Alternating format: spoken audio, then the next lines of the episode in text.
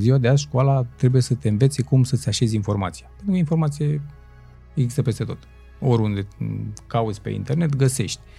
Să te învețe care este informația corectă și care este cea care nu este corectă, că asta este marea provocare a acestei generații. Și doi, să-ți ofere uh, ghidajul către o carieră uh, corectă.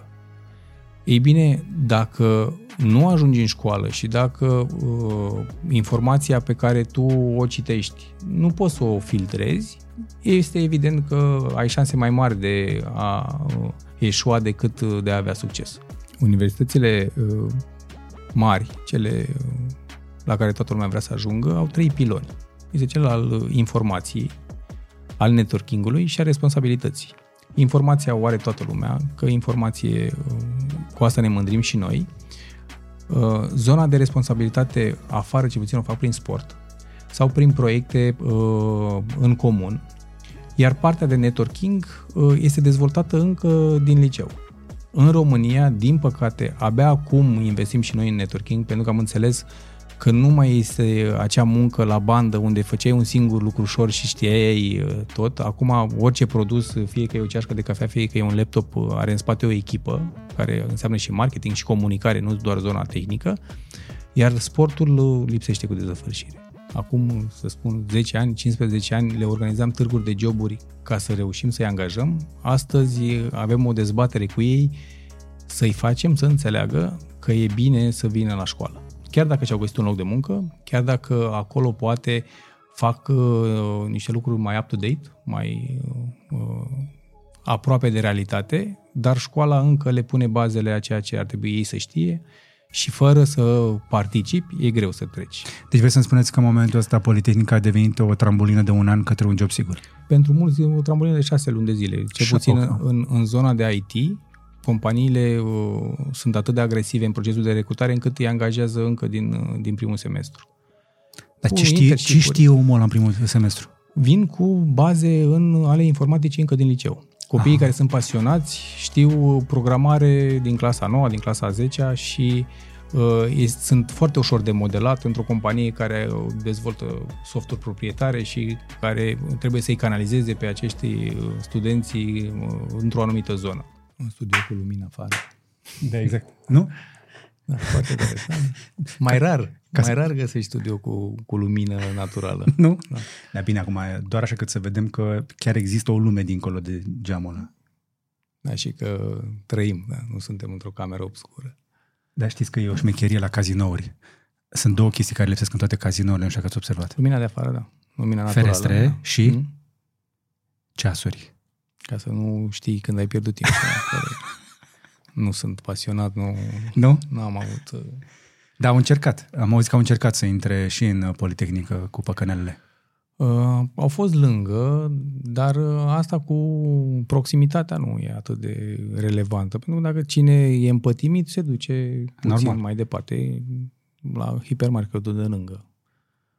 Deci au unde să, să joace. Da, dar au încercat să intre și în poli. Da, da, da, au făcut, au făcut cereri. Uh, acum s-a dezvoltat foarte mult online, nu cred că prezența lor fizică contează atât de mult. Dar le place, le place pe clădire să fie așa mare. Își fac reclamă, mai ales că e o concurență între ei. Normal. Începem interviu? Să începem. 3, 2, 1. Salutare tuturor și bine v-am regăsit la IGDLCC, adică informații gratis despre lucruri care costă. Îi zicem podcast acum, altă dată era interviu, iar invitatul meu de astăzi e dintr-o vreme în care făcea și politică, acum nu mai face, am aflat, dar uh, face niște chestii foarte interesante la Politehnică. Și pentru că îmi place să stau de vorbă cu oameni politici, n-am avut noroc nici data asta, că nu mai sunteți din câte am auzit. Nu mai trei ani de zile de când nu mai sunt membru al niciunui partid nu reușesc să conving lideri marcanți politici să vină aici la interviu. De, de, a venit destul de greu. Când aud că uh, nu este cu întrebările înainte, cu servite, cu asta nu prea vor. E uh, o problemă în, cred că în toată lumea politică, da. în a veni și a recunoaște că uneori mai și greșești. De fapt, asta e, e marele secret al oamenilor de succes. Că atunci când greșesc, spun, da, domnule, am greșit. Asta da. e trebuie să și asumi. Nu toate deciziile pe care le ai și e imposibil. Ce noi nu luăm în viață decizii care, cu care ulterior nu mai suntem de acord. Spunem, am greșit și lăsăm electoratul să ne uh, sancționeze la vot. Aud, aud un pic de limbaj politic acolo, încă îl mai aveți în sânge. Gabriel Petre este invitatul de astăzi și uh, nici nu știu cum să vă iau. Ce, ce poziție aveți acum la Politehnică la București? Uh, director general adjunct, mă ocup de activitățile complementare activității de învățământ. Adică Business. școala cum era ea gândită, ne chema să învățăm, uh, iar noi în Politehnică am creat un ecosistem astfel încât să le oferim studenților mai mult decât uh, ceea ce scrie în carte și acum mai nou pe internet. Okay. Uh, networking, foarte multe companii pe care le aducem în școală, în diverse evenimente, astfel încât ei să vadă oportunitățile și să vadă dinamica pieței forței de muncă. Pentru că probabil ceea ce învățăm astăzi s-ar putea mâine să nu mai existe sau să fie într-o altă formă. Deci vreți să-mi spuneți că în momentul ăsta, practic, e un fel de conducere bicefală. Aveți în continuare rector, domnul Costoiu este în continuare da. uh, șeful uh, universității, dar pe partea asta de altceva decât educație, vă cam ocupați noastră. Uh, împreună cu domnul rector, pentru că noi avem un președinte de senat care uh, face managementul universității din punct de vedere al programelor de învățământ, al curiculei și rectorul care se ocupă și de partea administrativă și de dezvoltarea universității și împreună căutăm soluții în a ne menține într-o piață care este dinamică. Noi suntem în concurență nu doar cu celelalte universități din România, ci suntem în concurență cu toate universitățile lumii. Astăzi, dacă vrei să te duci să studiezi oriunde în lumea asta, o poți face mult mai ușor decât au făcut-o cei din generația mea. Și o fac. Și o fac. Mulți dintre ei, din păcate, luând informații nu foarte corecte și o fac la unele universități care poate sunt mai slabe decât cele din România, dar uh, marketingul mult mai avansat uh, al uh, universităților de afară îi atrag cu diverse oferte și statul investește mult mai mult decât o face în România. De exemplu, în uh, țările care și-au dat seama că uh, resursa umană bine pregătită este foarte valoroasă, statul investește și ajută universitățile să atragă uh, da. elevii valoroși. Noi nu facem lucrul ăsta. Noi nu ne ținem elevii noștri în, în țară pe cei buni, ci îi lăsăm să plece. Cam ușor. Așadar, cred că v-ați prins că o să vorbim despre Politehnică, despre cum facem să facem mai mulți ingineri, că România duce lipsă de ingineri. Altădată aveam prea mulți, erau și jurnaliști, mulți dintre ei. Dar acum nu prea mai avem destui nici pe șantiere, nu mai avem în laboratoare, nu mai avem în cercetare, nu prea, nu prea mai avem. Aud în stânga și în dreapta că foarte mulți oameni care au companii unde ar avea nevoie de ingineri nu reușesc să găsească destulă forță de muncă, deși Universitatea Politehnică are în momentul ăsta câte facultăți? În momentul ăsta sunt 21, pentru că de curând ne-am unit cu Universitatea din Pitești. 15 facultăți am avut până acum câteva luni pe zona de inginerie și, într-adevăr, e o provocare și la noi să convingem uh, studenții să nu se angajeze din anul întâi. Dacă până uh, acum, să spun, 10 ani, 15 ani, le organizam târguri de joburi ca să reușim să-i angajăm, astăzi avem o dezbatere cu ei să-i facem să înțeleagă că e bine să vină la școală. Chiar dacă și-au găsit un loc de muncă, chiar dacă acolo poate fac uh, niște lucruri mai up-to-date, mai uh, uh, aproape de realitate, dar școala încă le pune bazele a ceea ce ar trebui ei să știe și fără să participi, e greu să treci. Deci vreți să-mi spuneți că în momentul ăsta Politehnica a devenit o trambulină de un an către un job sigur? Pentru mulți o trambulină de șase luni de zile. Cel puțin în, în zona de IT, companiile uh, sunt atât de agresive în procesul de recrutare încât îi angajează încă din, uh, din primul semestru.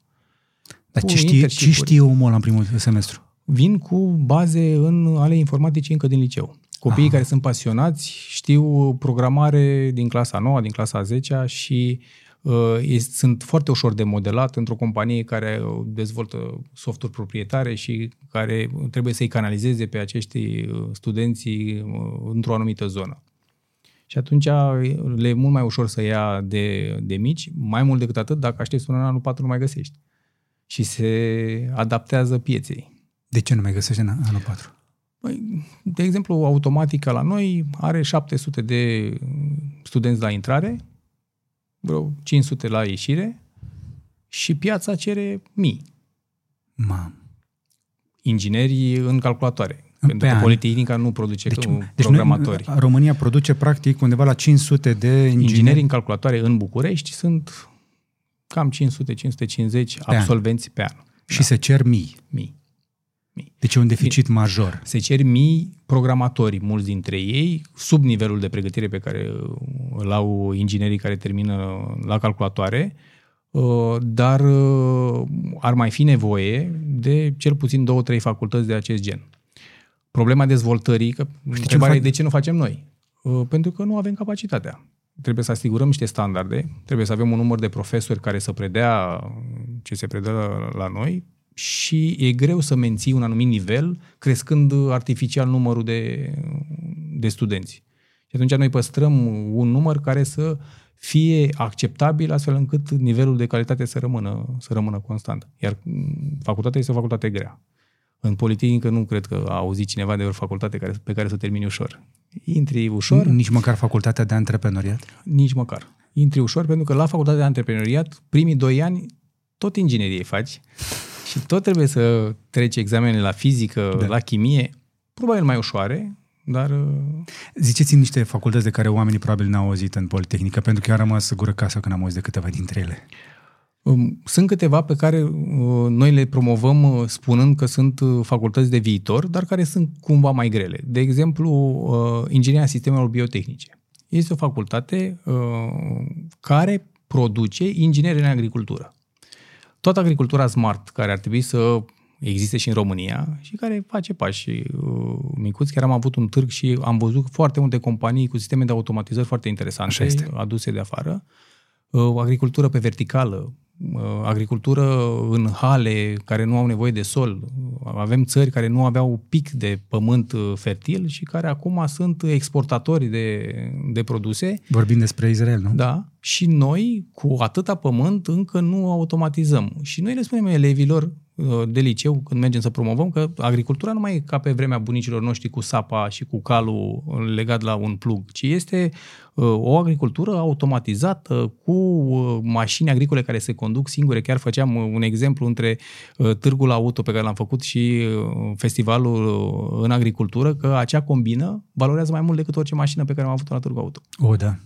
Da? Și se conduce singură, ai nevoie de un inginer care să, să mm-hmm. programeze, dar totuși este o meserie care nu este atât de atractivă. Nu lucrezi la etajul 15 uh, în Piața Victoriei. Da, Ești pe câmp. Nici nu trebuie uh, prea mulți oameni care să le placă stilul de viață. Eu am un amic care este fermier, administrează niște sute de hectare și are 8 angajați. Da. da. Sute de hectare și am zis, cum, dar cum fac? Zice, Georgica, păi uite, vezi tu tractorul ăla, ăla e de pe tabletă aici așa pe GPS și se duce așa și se întoarce și ca să văd, să fiu eu sigur că așa, ridic drona și mă uit pe el. Și mă uitam la omul ăla, dacă te întâlnești cu el uh, în oraș, zici că, da, e un fermier. Păi da, unii dintre ei s-au actualizat bine. Da. Pentru că au văzut care, ce înseamnă oportunitatea. Și ce să vezi, fermierul ăsta uh, este unul dintre primii proprietari de Tesla din România. N-are doar modele SPLED, are și X pled. și și-a dat comandă și de Roadster. Uh, agricultura produce bani, să fim Bineînțeles. conștienți de faptul că de mâncare vom avea nevoie întotdeauna. Până să ajungem să o producem pe acea sintetică în laborator, încă vom avea nevoie să mergem să facem cumpărături. Cineva trebuie să producă mâncarea aia. Dar la nivel de uh, conștientizare a elevilor încă mai avem de lucrat. Nu încă ne lipsesc acele uh, cabinete de orientare vocațională în școli și în licee care să le facă o proiecție tinerilor pe 10, pe 15, pe 20 de ani astfel încât să înțeleagă care sunt, uh, care da. sunt procesele. Mai ales acum când multe dintre meserii se vor, nu putem spune că vor dispărea, că multe vor dispărea, dar cu siguranță se vor modifica. Câte vor dispărea și câte se vor modifica? Toate se vor modifica, cu siguranță. Toate eu, meseriile pe care le vedem azi? Eu am terminat calculatoare cineva care mi-ar fi spus acum ceva timp, domnule, vezi că îți va dispărea sau se va modifica meseria ta? Nu, că noi programăm uh, softurile. Nu, acum uh, softurile de bază le scriu algoritmi de inteligență artificială fără nicio problemă. Mai ai nevoie doar să le, uh, să le ajustezi. Dar găsești soft care, de inteligență artificială care scrie mult mai bine decât tine cod. Da, asta da. Da. Imagistica, în cea mai mare parte a timpului.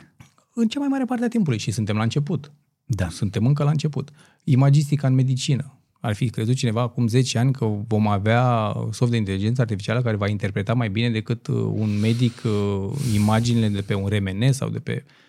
Pe mine mă fascinează chestia asta. Noi vorbim cu Radu, spre exemplu, în Curiosity, de fiecare dată când mai apare câte o chestie genul ăsta, inteligența artificială identifică mai bine ca oamenii cancerul pulmonar sau cancerul mamar sau COVID-ul. Și nu identifică COVID-ul doar după uh, scanări, ci și după cum sună tusea. Da. Uh, o, o chestie pe care am citit-o acum vreo trei ani de zile, un articol care spunea cam așa, că un uh, algoritm de inteligență artificială a depistat, analizând mai multe EKG-uri, anumiți pacienți vor deceda, dar nu au reușit să explice de ce. Adică au văzut niște pattern-uri da. în acele EKG-uri Uh, și medicii n-au reușit să-și explice de ce se întâmplă ceea ce, ce se întâmplă. Și am ajuns direct la discuția despre black box uh, cu aceste, această inteligență artificială care începe să funcționeze, habar n-avem ce e acolo înăuntru. E o discuție foarte complexă, o dăm un pic deoparte, că aș vrea să mai rămânem un pic la ingineri, la faptul că inteligența artificială este doar încă una din uneltele pe care le are într-o de scule orice tânăr care acum vrea să-și aleagă o carieră sau cineva care vrea să schimbe cariera. Pentru că deja tânăr poți să fii și la 40 de ani când vrei să faci un shift de carieră. Invitatul nostru de astăzi a făcut un shift de carieră la 36 de ani când 35. a renunțat la politică. 35. 35. Da. 35 da. Deci mie mi se pare spectaculos cum uh, ați reușit să fiți și ministru și om politic și să și renunțați, să și ieșiți din politică, să ieșiți la pensie din politică înainte de 36? Acum, eu am avut un noroc pentru că am în spate o meserie pe care nu mi poate lua nimeni și n-am avut presiunea uh, decizii în niciun moment. Că am fost întotdeauna în subconștient, uh, știam că dacă sunt dat afară, uh, am ce face, am unde mă retrage și uh, evoluția în politică a fost una așa, cu critici la adresa conducerii, ba o scrisoare împotriva președintelui, ba un vot împotriva guvernului, din care... Nu știu ce ați avut. Uh, nu știu, puțină lume știe că nu toată lumea urmărește politica, tot mai puțin. Dar uh, dumneavoastră ați, ați, ați, l-ați contrazis pe Liviu Dragnea în vârful carierei lui politice a fost o chestie nu, nu ieșită din comun, dar că după șase luni de guvernare am schimbat uh, primul ministru și după alte șase luni de zile pe, uh, uh, pe Grindeanu și urma să-l pe... schimbăm pe Tudose. Și evident că mi-am pus întrebarea, e logic ceea ce facem? Și am zis, hai să nu facem lucrul ăsta, poate găsim soluții să nu arătăm oamenilor pe care am încercat să-i convingem, să-i convingem să ne voteze, că suntem capabili să conducem țara. Și evident n-am fost foarte apreciat uh, că am luat atitudine împotriva acestei uh, decizii, crezând uh, până în ultimul moment că a fost o decizie foarte proastă. După aceea a venit doamna Dăncilă, premier cu care am fost total în dezacord. Nu că ar fi fost greu? Nu că ar fi fost greu și mai ales că nu mă mai regăseam. Început să nu mă mai regăsesc într-o echipă care uh, nu avea o logică în, uh, în ceea ce uh, făcea în viața de zi cu zi în politică, uh, plecând la drum într-o campanie care avea un plan de guvernare. Un program de guvernare bun-rău, exista acolo uh, multe pagini pe fiecare capitol în care era cu subiect specificat, facem asta, luăm banii de acolo, îi ducem mm-hmm. dincolo multe bune, altele mai puțin bune, dar măcar știai uh, ce, ce trebuie să faci. Și uh, primul an de zile s-a ținut cont de acel program de guvernare. După aceea ne-am spălat pe mâini, nu mai avem program de guvernare, trebuie să facem altceva. Ceea ce nu este ok, uh, sau cel puțin așa am înțeles eu politica. Se pare că am înțeles eu greșit, că de fapt în politică trebuie să faci compromisuri și să te adaptezi vremurilor. Au mai fost după dumneavoastră ministrii de, pentru dialog social, pentru că știu că ca să vă scoată din guvern au și desfințat postul. Da, au desfințat postul și au redus uh, la nivel de direcție uh, dialogul social și acum uh, se și vede că începe să dispară. Dialog social. Ați mai auzit de dialog social în România? O chestiune, evident, cu bune și cu rele, dar încă sunt oameni acolo care îți pot aduce informația de la bază. Acum ne uităm că toată lumea discută despre aceste măsuri uh, pe care urmează să, să le ia guvernul. Și întrebarea este, a discutat cineva cu aceia pe care îi vor afecta acele măsuri? Adică IMM-urile. Există niște reprezentanți ai IMM-urilor. Uh, nu toată lumea fură, nu toată lumea este coruptă, uh, nu toți sunt buni, dar trebuie să păstrăm un echilibru pentru că Uh, până la urmă, dacă vrem să ne ținem uh, populația în țară, asta e o mare problemă pe care o avem, trebuie să le creăm un spațiu de trăit. Stăteam de vorbă cu un antreprenor de dimineață care îmi spunea, zice, bă, habar nu am ce au de gând să facă, pentru că eu acum am TVA-ul 5%, dacă mi-l crește, ce fac? Oare, o să, oare să-mi accepte clienții să le măresc prețurile? Pentru că eu nu le măresc prețurile, se mărește TVA-ul. Zice, poate mă descurc. Bă, dar știu mulți care o să înceapă să ia la negru. Și iarăși, ANAF pe partea cealaltă o să vină și o să năsprească, că deja au strâns lațul.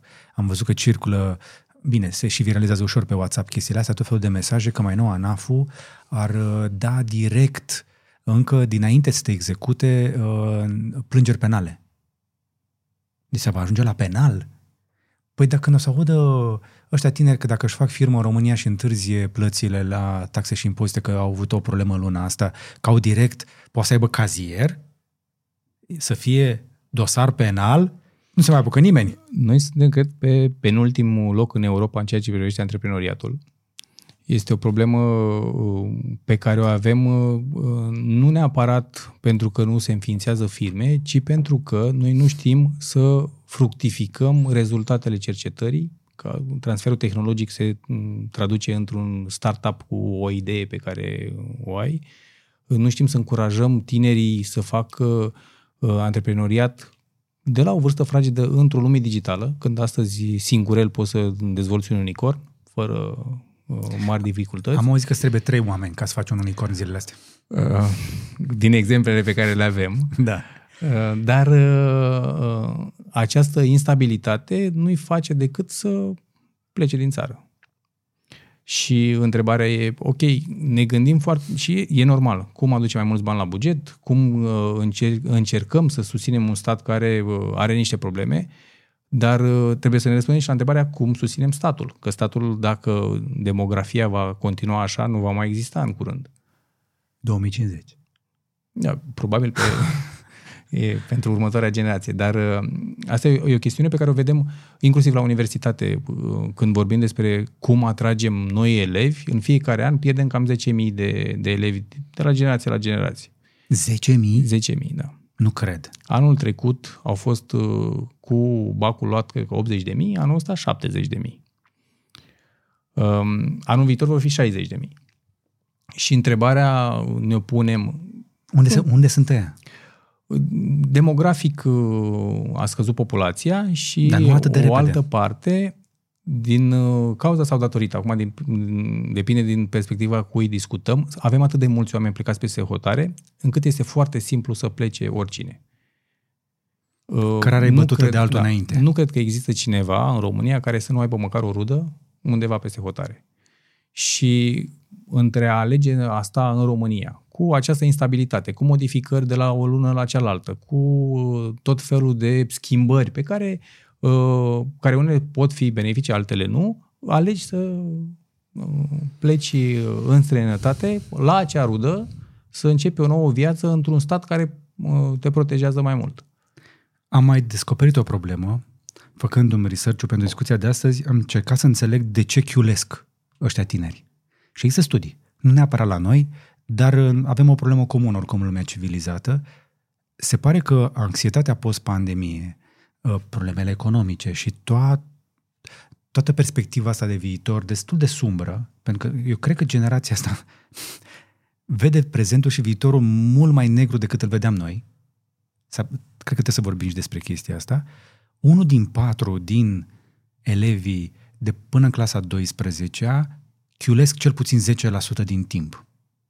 Mi se pare halucinant. Și asta nu e statistică din România, că nu cred că avem așa ceva la noi la educație. Aș fi bucuros să aflu dacă există o statistică pe absenteismul din școală, școala românească, trebuie să existe undeva. Dar asta vorbesc de afară. Cum vedeți dumneavoastră nivelul ăsta de chiul? Pentru că chiul ăsta spune ceva, este, nu este o întâmplare, nu este nu e do- doar o chestie de modă, pare a fi o revoltă generațională. Ce este? Uh, Noi am făcut, am încercat cel puțin să, să analizăm uh, atragerea elevilor din mai multe perspective. Prima ar fi că sunt foarte multe părinți plecați afară, copiii rămân acasă, fie cu bunicii, fie cu un aparținător care uh, se ocupă de el, nu ca o părinte, evident. Uh, în al doilea rând, resursa umană din școală. dacă ne uităm la uh, notele de la, uh, pe care le luau profesorii când au dat titul, titularizarea și numărul de suplinitori care există în, uh, în școli, ne dăm seama că este o problemă. Luăm un cel mai grav exemplu, profesorul de informatică, ca să nu mai zic de fizică, chimie, dar profesori de informatică care sunt foarte puțini și care pot fi luați foarte ușor de companii. La un salariu okay. mult mai mare decât îl, îl are în școală.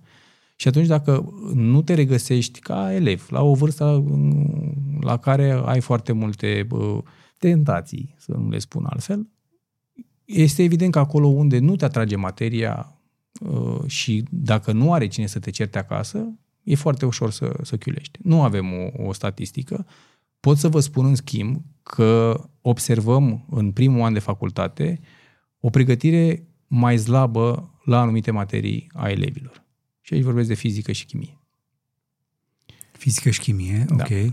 Laboratoarele de, chim- de chimie în multe școli au fost transformate în sală de masă pentru uh, școală după școală, după, pentru servirea mesei, că trebuiau autorizate de uh, DSP și era singurul laborator care avea chiuvetă, dacă vă aduceți aminte. Fantastic. Uh, profesorii sunt din ce în ce mai puțini pe aceste materii tehnice și uh, noi ne dăm seama în universitate că trebuie să facem uh, o perioadă de recuperare ca să aducem la același nivel elevii pe care... Să le pe faceți care... experimentul cu hârtia de turnesol, da. cu magneziu care arde... Ca să nu mai spun că iar este o anomalie, uh, avem legislație care uh, tratează substanțele periculoase din uh, laboratoarele de, de chimie și de fizică, acestea fiind trebuind a fi autorizate. Și liceul, decât să-și bată capul cu sute de hârtii și cu avize, le casează. Și facem predare teoretică. Foarte multă predare teoretică. Chimia și fizica sunt niște materii practice, așa, așa te îndrăgostești de chimie, făcând experimente și văzând Evident. ce se întâmplă în... Nu aveam nicio tragere de inimă la chimie organică până nu am făcut experimente. Ei, și uh, atunci ei își găsesc altă activitate și se uită pe TikTok sau pe YouTube și văd tineri care uh, cel puțin declară că au făcut uh, foarte mulți bani din uh, media online. Ok. Uh, că sunt tineri care au reușit uh, fără școală și au făcut uh, orice altceva decât să meargă la școală, ceea ce sunt niște excepții, pentru că fără să înveți e greu să, să reușești. Și cei care s-au recalificat, tot au petrecut foarte mult timp dezbătând un subiect, cercetându-l, nu bazi din degete și deodată ajungi la succes. E o muncă în spate. Și chiar dacă ajungi la succes, nu o să țină. Uh, da, nu este uh, o fundație foarte bine pusă și uh, aceștia ajung să chiulească pentru că nici nu există un sistem de al constrânge sau al a, a găsi acel uh, motiv de a-l aduce înapoi. Eu nu, eu nu cred că poți să faci pe cineva să vină la școală uh, cu biciu, ci trebuie să-l conștientizezi și să-l faci, să-l faci să-i placă. Îți trebuie extrem de multă motivație și dăruire să-ți imaginezi că vei putea să faci experimente de chimie în minte, ca și cum fac uh, uh, cei din închisori, joacă șah în minte. Nu știu dacă știți, există campionate de șah mental. Da. Și zice pion la D4 sau o chestie de genul ăsta și ăla și a, ei au tabla în minte. Vă dați seama ce cerem unor copii să-și imagineze o lume pe care n-au cum să-și o, să o deseneze, că n-au văzut-o fără experimente. Iar noi avem în momentul de față, încă avem două Românii, chiar poate trei, dacă Bucureștiul scoatem și o, îl, îl separăm, pentru că București oricum este mult mai dezvoltat și arată... Ca orice capitală. Ca orice capitală. Bine, și Clujul se apropie, dar oricum sunt câteva excepții. România urbană și România rurală. Mediul rural, copiii din mediul rural, mulți dintre ei uh, merg la muncile câmpului cu părinții, Uh, și e greu să mai facă performanță și uh, pleacă cu a doua șansă. Avem în, în România 233 parcă de licei rurale. Dacă ne uităm la rezultatele acestora, o să fim uimiți că ele mai există. Foarte puțini copii trec bacul de acolo și nu, poate nu din cauza lor, ci pentru faptul că uh, li se pune o etichetă din prima, n-au nicio șansă. Cine le pune eticheta asta? Sistemul profesorii, noi uh, în, în dorința de a uh, promova uh, învățământul rural, Ministerul Educației oferă la fiecare universitate niște locuri dedicate pentru învățământul rural. Exact cum erau locurile pentru romi. Okay. Pentru integrare socială. În Politehnică, de exemplu, nu ocupăm acele locuri. Adică din 233 de uh, licei din mediul rural, nu ne vin suficient de mulți uh, absolvenți de BAC la Politehnică. Unu, pentru că... Uh, Deși locurile sunt garantate. Locurile sunt garantate, da. Cum ei, asta ei nu concurează. Uh, este fenomenul pe care le avea populația romă cu uh, științele sociale. Ei mergeau către științe sociale, mergeau foarte mult la Universitatea din București, la sociologie, pentru că era persoana cu care intrau în contact. Ei aveau acel asistent social care avea grijă de acești copii și găseau, copiii găseau în, uh, își proiectau în viitor acea meserie uh-huh. pe care uh, o vedeau. Ei bine, nu veneau la inginerie, că nu se întâlneau cu un inginer, nu inginerul era cel care avea grijă de, uh, de populația romă. Așa și cu mediul rural.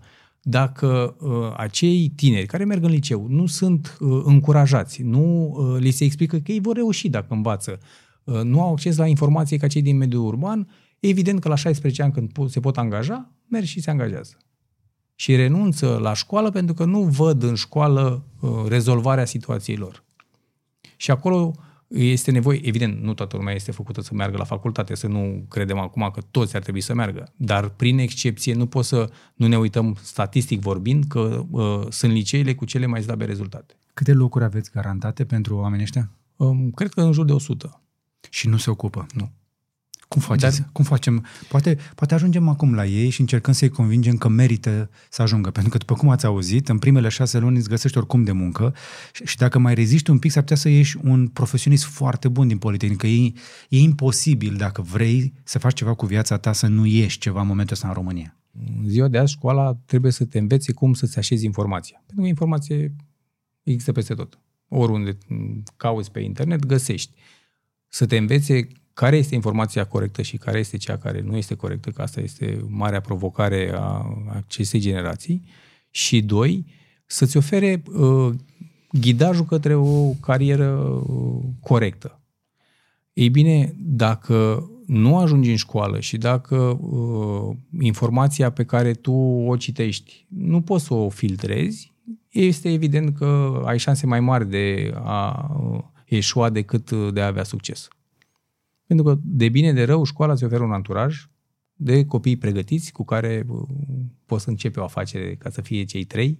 Îți oferă uh, avantajul de a te întâlni cu diverse companii, cu uh, situații la fel ca ale tale, să înveți de la cineva care a început ceea ce vrei tu să începi și să vezi unde a greșit sau unde a avut succes și așa mai departe. Dacă tu trăiești izolat într-o comunitate și nu știi aceste lucruri, Uh, atunci alegi calea care ți ție cea mai, cea mai ușoară. Să pleci la muncă, la o rudă pe care o ai și să câștigi un salariu Mă, te duci decent. zidar, te duci muncitor, da. te duci în agricultură. Nici zidar, pentru că nici școlile de meserii nu mai sunt. Uh, da, pentru cei, ca, ca să-i mai încurajăm și mai mult pe cei care poate să uită și-și imaginează, bă, dar aș putea să fiu eu la care mă duc la Politehnică, vă mai vând un pont. Dacă din Politehnică, dintr-o universitate tehnică, cum, uh, cum este Politehnica, uh, Știm clar că sunt oameni foarte deștepți care vor construi viitorul, mai ales din punct de vedere tehnologic și vă mai dau o statistică. Cei care ies dintr-o universitate de genul ăsta, în viitorul lor, de cele mai multe ori 75% din lucrurile pe care le fac în foarte mulți ani după absolvire o să-i facă cu foști colegi. Da. E adevărat, nu? Da, da. Pentru că facultatea este nu doar un loc unde structurezi informația, acumulezi, să zicem, informație, dar mai ales înveți să o folosești, să o structurezi, îți crezi relații. De multe ori pentru tot restul vieții. Că uh, universitățile uh, mari, cele uh, la care toată lumea vrea să ajungă, au trei piloni. Este cel al uh, informației, al networking-ului și a responsabilității.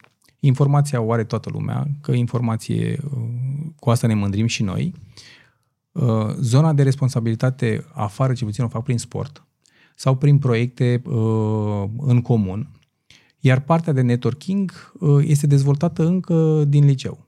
În România, din păcate, abia acum investim și noi în networking, pentru că am înțeles că nu mai este acea muncă la bandă unde făceai un singur lucru ușor și știai uh, tot. Acum orice produs, fie că e o ceașcă de cafea, fie că e un laptop, uh, are în spate o echipă, care înseamnă și marketing și comunicare, nu doar zona tehnică, iar sportul uh, lipsește cu dezăfărșire.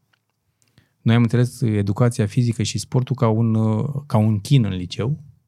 Totdeauna ora de sport era cu jumătate scutiri medicale și cealaltă jumătate ne chinuiam, pentru că era la impuse fotbal, basket, handbal și atât. Uh, și dacă aveai teren bine și dacă nu aveai teren, îl făceai în, în sală. Uh, și la facultate încă se păstrează. Adică sunt foarte puțini copii care fac sport, cu toate că um, moda acum îi mai împinge de la spate să, să mai meargă la sală, dar încă nu suntem uh, la acel nivel la care am putea spune că fiecare copil trebuie să participe la, un, la o competiție sportivă, indiferent care. Da. Haideți să ne mai uităm încă o dată la copiii ăștia din pătura de jos și gândiți-vă că vorbiți cu unul dintre ei. Și faceți un plan de viitor. Să zicem că are 14 ani, vede deja la orizont uh, geamantanul sau rucsacul și biletul de avion low cost către Londra sau cine știe unde. Ce i-ați spune unui astfel de om? Pot să vă dau și un exemplu concret, pentru că un, acum 2 ani de zile am mers în Giurgiu uh, în încercarea de a ajuta niște comunități de acolo și au mers un profesor de la noi de la universitate să facă pregătire cu elevii din comunitățile uh, rurale. Uh, cei de la local au încercat să aducă copiii, în fine, convingând părinții că e bine să participe la astfel de activități și am identificat acolo un tânăr cu care am avut o discuție foarte așezată în care mă întreba de ce chiar de așa, de ce să vină la Politehnică? Adică, care sunt șansele lui să reușească? Pentru că părinții n-au bani, pentru că le, le este foarte greu și uh, efortul acesta pe care l-ar depune pentru uh, cei doi ani de zile ar însemna foarte mult pentru, pentru familie. Și mi-am dat seama că uh, comunicarea este cea care lipsește cel puțin în această zonă uh, în care chiar putem să le dăm un, un mic ajutor. Comunitatea locală cu companiile de acolo oferă burse de studiu. Okay. Um, despre care unii știu, alții nu știu. Deci orice copil care... Uh, Gândiți-vă că vorbiți cu Ionel acum, să-i dăm un nume. Ce Ionel, spune? Să uh, încerce să găsească ajutor pentru problema pe care o are, în primul rând la cel mai apropiat uh, om cu care poate comunica. Fie că este profesorul, fie că este doctorul din sat, preotul, primarul, oricum cineva care să aibă acces la informație și să-i găsească, dacă el nu are un telefon în care să caute informație, de unde să își poate susține uh, efortul acesta de a merge la școală.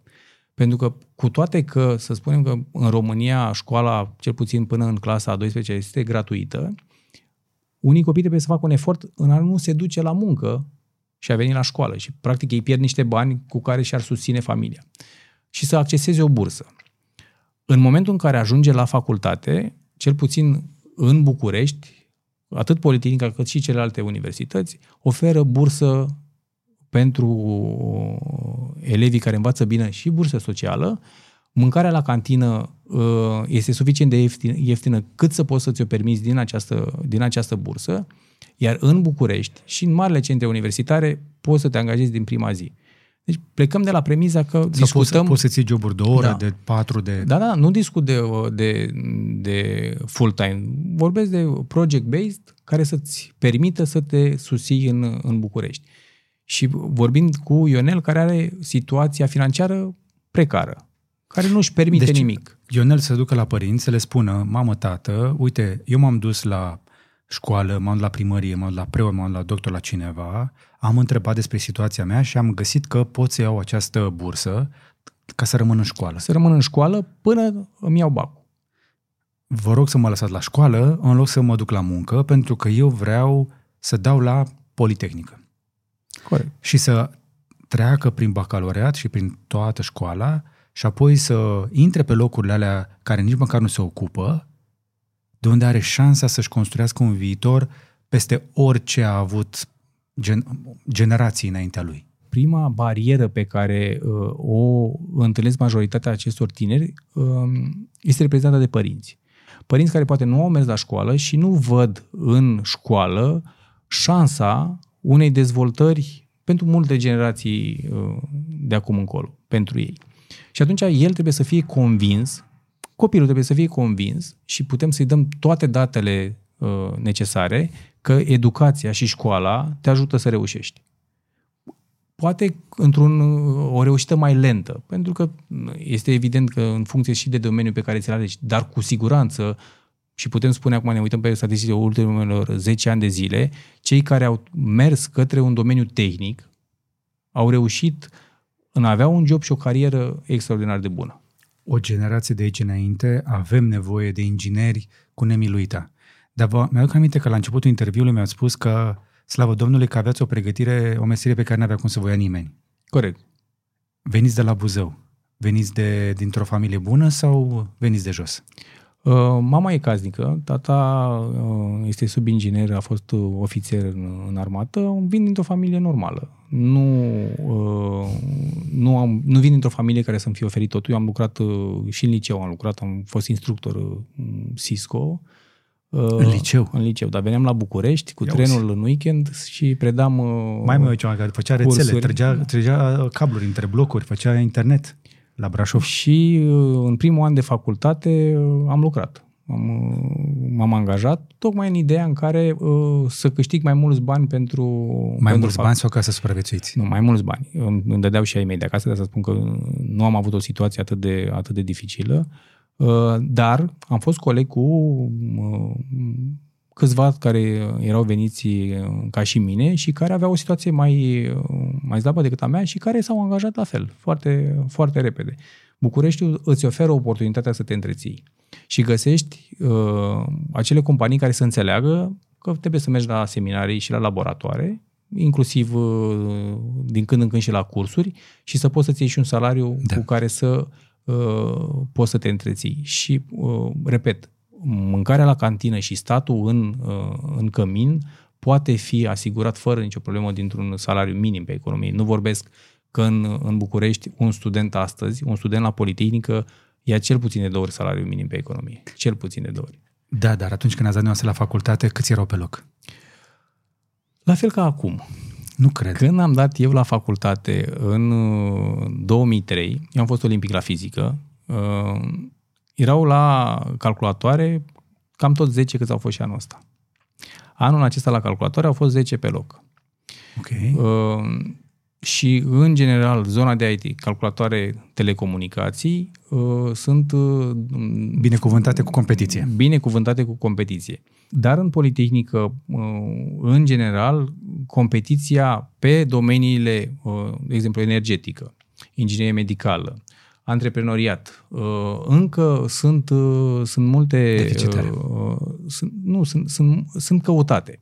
Avem probleme cu chimia, ingineria medicală, știința materialelor, care sunt într-o altă zonă, cumva facultăți care au nevoie de mai multă chimie, facultăți care produc ingineri care nu lucrează într-un birou, ci se duc în zonele de producție și care uh, sunt mai, uh, necesită mai multă aplicare și mai multă pasiune.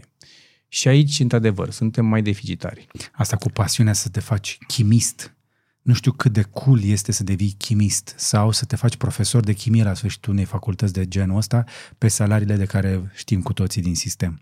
Dar am vorbit acum despre oamenii din pătura de foarte de jos, care cu, pot găsi și într-o țară ca România o cărare, nu e dreaptă, nu este întotdeauna ușoară, dar au o cărare către succes.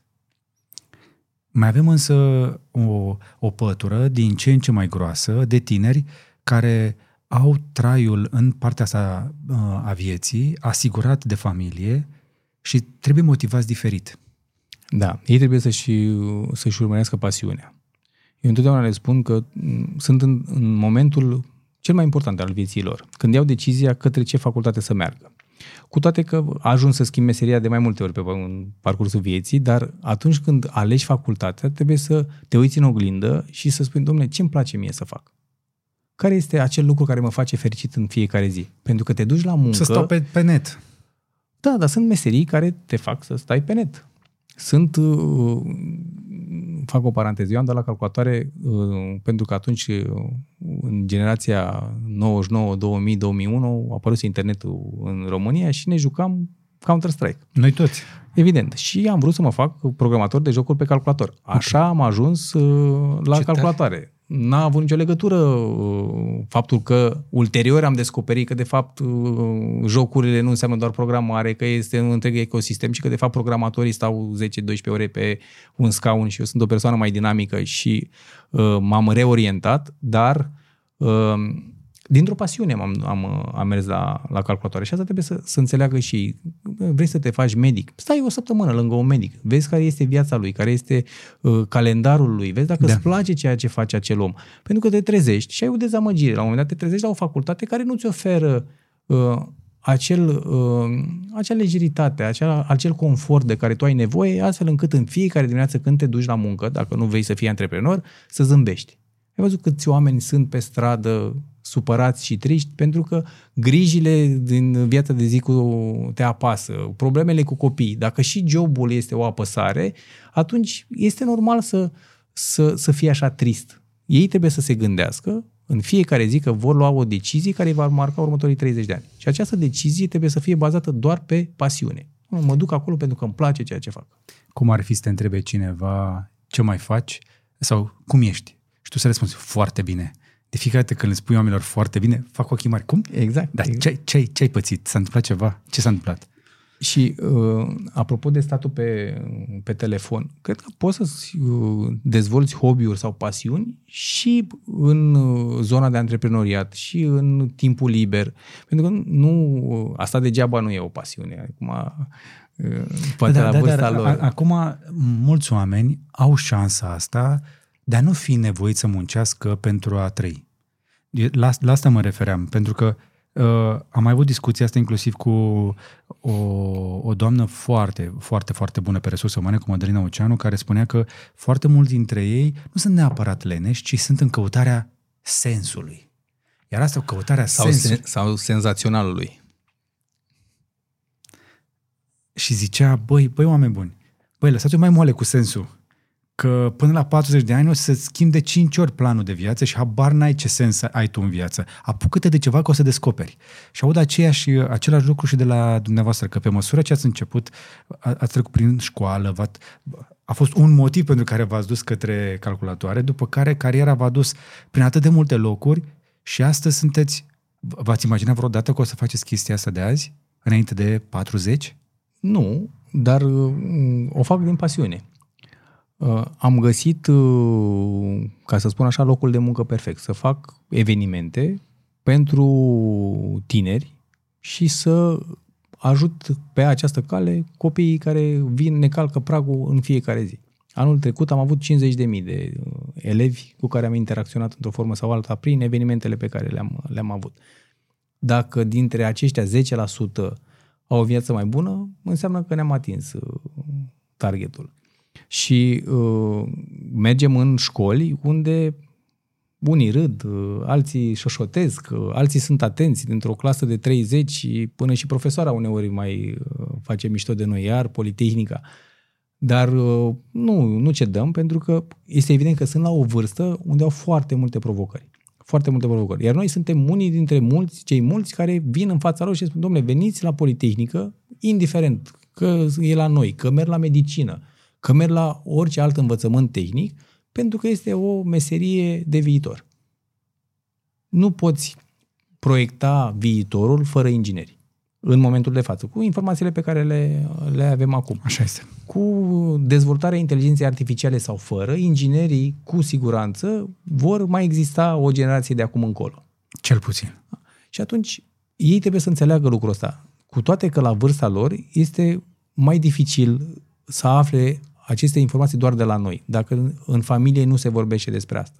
Dacă în școală nu se vorbește despre asta și nu îi capacitează cineva măcar să îi le spună să citească și unde să citească informații, este greu pentru ei să perceapă de ce să meargă către o facultate care e mai grea, către un domeniu care e mai greu, când pot sta bine mersi să aștepte uh, să le pice ceva din, din cer.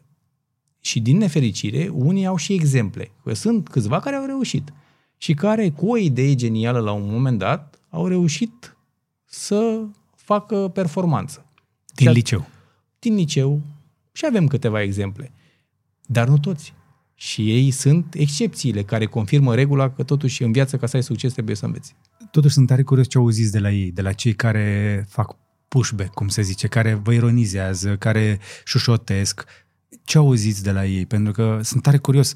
uh, Dacă nu să vă duceți în, în școli și le spuneți, uite, faceți o facultate tehnică, o să ajungeți ingineri, aveți gă- viitorul garantat. Cei care spun că nu vor face chestia asta sau că nu interesează, ce argumente au? Foarte multe, sunt foarte diverse și e în funcție de ce, cu ce problemă s-a întâlnit în viață fiecare. Unii vor să plece din țară fără uh, să stea la discuții din cauza unor uh, probleme pe care le-au avut, fie cu sistemul de sănătate, fie în școală cu un profesor, fie pentru că au părinții acolo. Și e foarte greu să le dai argumente să rămână, având în vedere că ei în familie au exemplul acela de om care a mers peste hotare. Unii nu sunt educați în a-și termina liceul sau a merge la BAC. Ei știu doar, domnule, fac 12 clase, mă angajez, asta este uh, drumul meu. Nu sunt conștienți de faptul că nu trebuie să fac aceleași greșeli, aceleași greșeli pe care le-au făcut fie părinții, fie rudele, fie uh, cel mai apropiat prieten.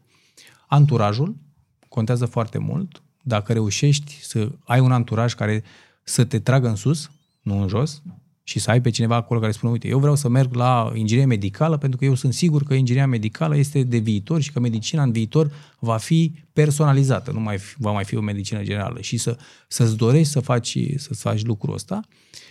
Și există și celălalt exemplu de oameni care vor să meargă la facultate din același motiv. Că au avut o persoană care a avut probleme de sănătate și ei vor să devină medici sau ingineri care să rezolve acea problemă. Deci contează foarte mult contextul în care el s-a, de, s-a dezvoltat. Dar de cele mai multe ori vă spun că oricum vor pleca afară. Este primul argument? Uh, mulți dintre ei, da. Și nu le trebuie educație pentru asta? Ba nu, ei pleacă afară, mulți dintre ei pleacă afară la universități de afară. Și când îi întrebăm pe baza uh, căror informații au luat această decizie sau cum au analizat acele uh, universități, că să nu credem că se duc la top 10 universități, se duc la universități din, din alte țări unde probabil au pe cineva. Și uh, discuția revine la ecosistem. La faptul că în România nu merg nu știu ce lucruri, că nu vor să stea la coadă, că spitalele sunt cum sunt, că școala este cum este. Deci nu se, se duce din nou discuția către aceeași, aceeași problemă. Că s-au întâlnit în tinerețe, fie ei, fie familia, cu o problemă care i-a marcat și care, cu care nu vor să se mai, să se mai confrunte. Am o statistică foarte interesantă săptămâna asta despre fotbalul american. Nu știu dacă știți, dar fotbalul american este una dintre cele mai puternice industrii de acolo. Nu există nicio echipă care să valoreze sub un miliard de dolari și din 25 cele mai urmărite evenimente la televiziune de anul trecut, 23 au fost meciuri de fotbal. Deci e clar, este masivă, este o industrie uriașă. S-a făcut o statistică în legătură cu calitatea vieții uh, la cluburi și au întrebat pe sportivi să dea note de la A la F, cum fac ei, cu, inclusiv cu minus sau cu plus, pentru uh, calitatea sălii de forță, uh, bazinul, uh, zona de recuperare, cantină, calitatea mâncării, ce se întâmplă la toate chestiile astea. Și au ieșit câteva echipe extrem de valoroase cu niște calificative absolut jenante. Nu știu dacă vă puteți imagina că unele echipe de top aveau reclamați, aveau plângeri în chestionare de la sportivi care spuneau că uh, la vestiar nu aveau prize să-și încarce telefoanele, că în sala de sport uh, podeaua se împiedicau de ea, că în uh, clădire erau șoareci și șobolani de care au anunțat conducerea și nu se făcea nimic, sau că un, alții dintre ei trebuiau să-și aducă mâncarea de acasă sau să plătească mâncarea la, după, după meci sau după antrenament. Și pe și chestiile astea publice, toată lumea s-a șocat și a zis, bă, totuși ăștia sunt cel mai bine plătiți sportivi de pe planetă acolo, uh-huh. toți la un loc, și condițiile nu sunt chiar așa. Se și mă gândeam, bă, la Politehnică nu știu că umblă șoareci prin, șobolanii prin cantine ca și aflat. Nu. E vorba de pasiune și de cultură. Că, uh, cultura asta nu, nu putem noi să o, să o sădim uh, la facultate. Ei vin deja setați din, uh, din licee și din școală, în general. Și dacă în școală noi nu discutăm despre antreprenoriat, că vorbeam despre antreprenoriat, dacă el nu are o minimă de educație financiară, cum să ajungă să știe unde să economisească? Că nu l-a învățat nimeni. internetul. Dacă vezi doar partea asta distractivă și nu vezi și utilitatea internetului, că până la urmă internetul mai mult decât e distracție, e util. Da. Să nu uităm ce însemna, nu știu, 97, înainte de 97-98, a căuta informație sau comunicarea. Deci sunt lucruri pe care ei le au pe masă și cu care nu s-au întâlnit. Nu știu ce ar însemna pentru ei o viață fără telefon. O zi, ca să nu spun două sau o săptămână. Ei bine, neștiind să utilizeze aceste resurse atât de valoroase, le iau ca atare. Ei bine, lucrurile astea se învață. Și se învață în școală unde ar trebui să îi uh, educi în sensul în a face performanță, a uh, se educa, a ști cum să-și ia informația către ce uh, facultate să meargă. Uh-huh. Poveștile de succes și dintr-o parte și din alta. Adică nu trebuie să negăm că există succes și fără școală. Dar este statistic pe date infim mai mic decât succesul cu școală. Pare mai degrabă accidental. Exact. decât metodic. Există uh, excepția care confirmă regula. Și venind cu uh, acest handicap din liceu, pe uh, unii dintre ei pierdem, din păcate. Adevărul e că liceul nu are capacitatea asta de a ajuta oamenii să se formeze. Am văzut recent uh, și chestia asta... Inițial am zis, bă, stai puțin, au luat o razna părinții, după care am început să sap un pic mai tare. O, există o petiție care circulă online prin care foarte, câteva mii de părinți au semnat pentru a se interzice, șco- a se desfința școala altfel. Săptămânile acelea de școală altfel. Știți de ce? Nu. Pentru că pentru a-i duce pe copii în vizite sau pentru a vizita costă. costă. Costă, da. Și școlile nu acoperă cheltuielile și sunt familii care nu își permit 30, 50, 100 de lei să-i dea copilului să se ducă într-o excursie în care să vadă cum se întâmplă concret. Și vedeam acolo foarte multe mame, mai ales, și inițial eram, am fost furios pe ele, până când am înțeles de fapt ce este în spate. Toate începeau cu chestia asta. ce cu prostia asta de școală altfel? Scot copiii din școală și duc pe coclauri sau cine știe pe unde, unde ce învață acolo? Doar văd unii, unii oameni cum muncesc, și pe deasupra mai și costă chestia asta și trebuie să-i plătim noi. Păi de ce, dacă se întâmplă la școală, de ce trebuie să venim tot noi cu banii? Și pe aia mi-am dat seama că pentru familiile este foarte greu să acopere chiar și costurile alea. Și că deși la prima vedere se plâng de faptul că copiii sunt scoși din clasă unde ar trebui să învețe cum știau ele, în mintea mea, bă, stai puțin, școala se mai face și altfel, nu că de aici e școala altfel, pe de altă parte, Băi, aveau dreptate. Dacă familia nu-și permite să-i dea copilului la 50 de lei să ducă să vadă și altceva, vă dați seama cât de jos este bariera? E, e foarte jos. Mai mult, ce discutam despre cele două Românii. În București școala altfel pare simplă. Ai muzeele aici, universitățile aici, dar hai să luăm liceul din Bolentin. Bine, aproape de București. Hai să luăm liceul din uh, Sulina. Ați fost prin astea? Am fost. Am fost, cred că, în tot ce există uh, localitate izolată. Am vrut să văd. Uh, cei de la Sulina, ca să ajungă la Tulcea și apoi să poată să ia o mașină, trebuie să meargă cu acel vapor, cursa regulată, care face 5 ore și jumătate. Ma. Pentru că rapida costă foarte mult. Și ca să ajungă de acolo la Constanța, mai durează vreo două ore. Cum putem să punem noi egal între un elev care să participe la școală altfel și să vadă o meserie, un spital, uh, ceva, o tehnologie, cu cel care e în buricul târgului și care poate avea oricând acces la o clădire de birouri și să vadă un centru de date sau... E, e, diferență, e diferență enormă. Ca să nu mai spun că deja liceul este uh, sus în ierarhie. Acele localități izolate unde școala generală stă mileu pe calculator pentru că nu are cine să le pornească. E, mai există așa ceva în 2023? Păi încă avem școli unde nu avem profesori de informatică. Din motivul de mai devreme? Din diverse motive, că nu se duce nimeni la o școală generală într-o localitate izolată. Și atunci este evident că acel tânăr care a avut șansa să se nască într-o localitate rurală din România, el trebuie sprijinit mai mult decât cel care s-a născut în buricul Târgului în București. Cu toate că și în București, dacă mergem în sectorul 6 la 161, parcă este școala din Giulești Sârbi, o să avem un șoc. Că ultima dată când am verificat, nu aveau niciun profesor titular. Niciunul. În sectorul 6, în București. Deci nu poți să pui egal între uh, generații și mai ales între, între tineri de aceeași vârstă. Și atunci ei trebuie încurajați și trebuie să le explicăm că au șansa să facă performanță fiecare dintre ei, dar trebuie, trebuie sprijiniți și trebuie, să, trebuie învățați cum să găsească acel sprijin. Că mulți dintre ei nu știu. Am, am filmat în Giulești Sărbi la inundații.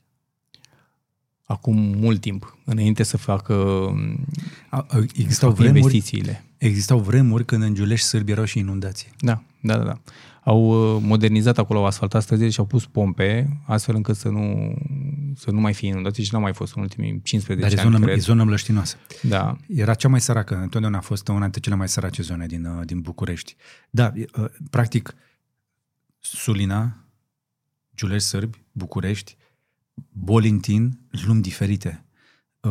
Copii din zone diferite, și suntem mulți cei care venim de foarte de jos. Eu am avut norocul că am avut Brașov aproape, unde făceam naveta doar o oră dusă, o oră întors cu totul. Și chiar și el apărea departe și o navetă grea și costisitoare pentru familie, deși era foarte aproape. Deci empatizez cu chestia asta. Și cred că, într-adevăr, să facem mai mult pentru copiii care ar putea să vină în cele din urmă și să umple acele goluri unde avem mare nevoie de specialiști. Uh, pentru că noi ne-am împăcat cu ideea asta că întotdeauna vom avea destui doctori, destui ingineri, destui avocați, destui economiști, destui de, de toate, dar de fapt între timp ăștia au cam plecat. Da, au plecat și încă nu există o politică de a umple golurile. Cum facem? Ori să-i aducem înapoi, dacă se mai poate, uh, ori să creștem alții care să umple acele goluri. Și cum îi faci pe cei care crezi să nu plece? Pentru că suntem totuși într-o lume liberă și fiecare poate lua o decizie și să, să meargă oriunde în lumea asta. Cu sau fără Schengen, românii pot ajunge oriunde. Iar pandemia ne-a învățat că e ușor să lucrezi de pe o insulă de undeva dacă ai acea meserie care să-ți permită muncă de la, de la distanță. Și ne-a remodelat.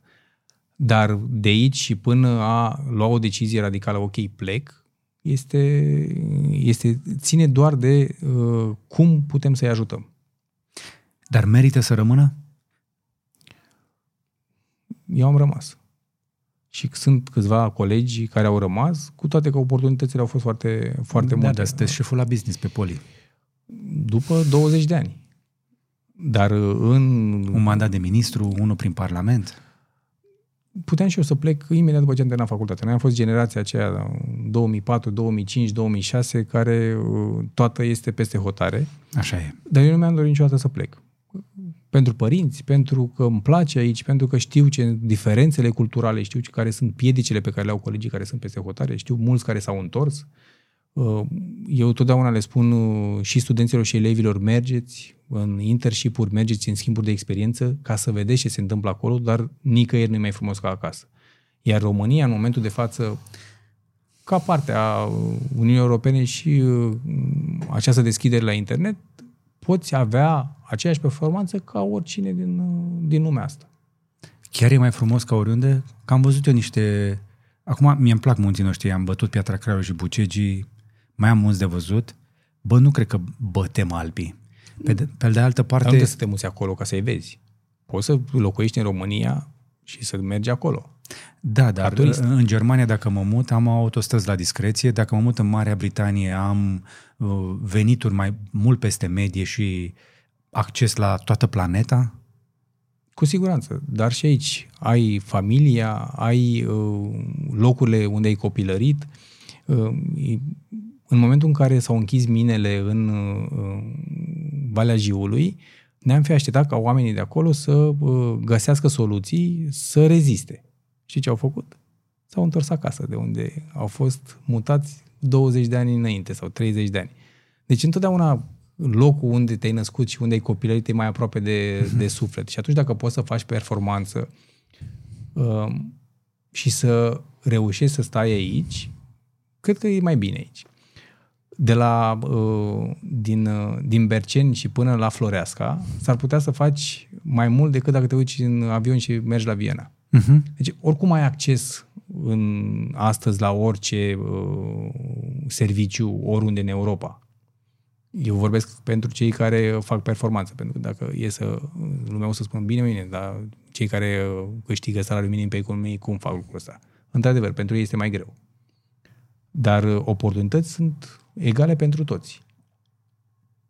E, e dificil să accepti că totuși și România este, are și plusuri și minusuri, cum are și orice altă țară. Și să nu credem că dacă luăm acum oricare dintre țările foarte dezvoltate din Europa, nu găsim și acolo probleme.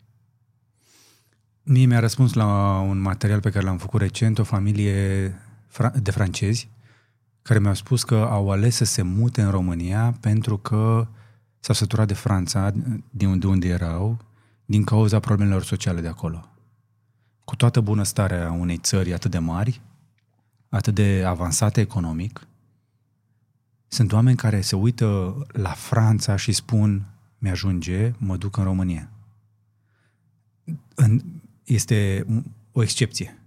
Pentru că sunt mult mai mulți români care se duc către Franța decât francezi care vin spre România. Dar începe ușor, ușor, ușor să se creeze acest și contracurent de străini, dar și români care vin înapoi spre România. La prima vedere, criminalitatea foarte scăzută, costul mai mic al vieții, chiar și în București, deși în ultima vreme au crescut prețurile și aici sensibil spre usturător, dar mai unde să mai crească, din păcate. Ce ar să-i mai atragă pe străini la noi? Cadru natural? Casa cu ospitalitatea românească, hai să zicem. E mai frumos în Turcia. Um, Ospitalitatea? Da. E... Eu am fost uimit de Statele Unite când am văzut câți oameni fără adăpost sunt. Uh, în California, populații de, nu știu, 30-40 de mii de oameni fără adăpost, uh, dintre ei și educați, care au încercat American Dream și n-a mers. N-a mers. Și în România, cu bunele și cu rele, noi încă avem un stat social care știe să aibă grijă de cetățeni. Um, populația, în mare parte, mai are pe cineva la țară, care mai are în curte un animal și unde mai găsește și mâncare bio. Costul vieții este mai scăzut, cu toate că București, într-adevăr, se apropie mm, foarte, foarte repede de celelalte capitale europene. Puțin artificial, am putea spune. Da, dar și salariile cresc. Nu okay. în ritmul în care ar trebui. Există o diferență oricum. Există o diferență de cam 10% între salariul mediu din București și cel din celelalte orașe ale, ale țării. Um, și cred că partea asta de siguranță, n-am văzut statistice, dar am auzit-o la foarte mulți că totuși Bucureștiul și România încă mai e acea siguranță pe străzi unde nu ți-e frică să mergi cu un ceas uh, la mână și să, să ți ia. Nu ți-e frică uh, să-ți lași... Am auzit o chestie, spre exemplu, un român avea niște musafiri din Elveția și când au parcat mașina, toți și-au luat bagajele în spinare când s-au dus la restaurant. Și au spus, Ăsta s-a întors și le-a zis, uh, râzând, ceva de genul, stați mă liniștiți că nu suntem în Elveția, aici suntem în România, lăsați-vă bagajele în mașină. Și am mai, am mai rămas uimit de un lucru. Se în... sparg mașinile într-o veselie da, în vest. Da, da, da. Am mai rămas uimit de un lucru în, în state, într-o clasă, la școală, de 30 de uh, copii, se vorbeau patru limbi. Și stând de vorbă cu profesoara de acolo, spunea cât de greu este să predea într-o școală publică, nu vorbesc de, de școală privată, pentru că erau foarte mulți hispanici care erau integrați și unii vorbeau engleză, unii vorbeau spaniolă, alții vorbeau italiană și cât de greu este să pui copiii la un loc care nu vorbesc engleza și să încerci să le predai și ei să înțeleagă și să faci și performanță. Din câte aud, uh, nivelul de burnout la clasele astea de până la clasa 12 este masiv în Statele Unite. Da. E o bombă care stă să explodeze acolo.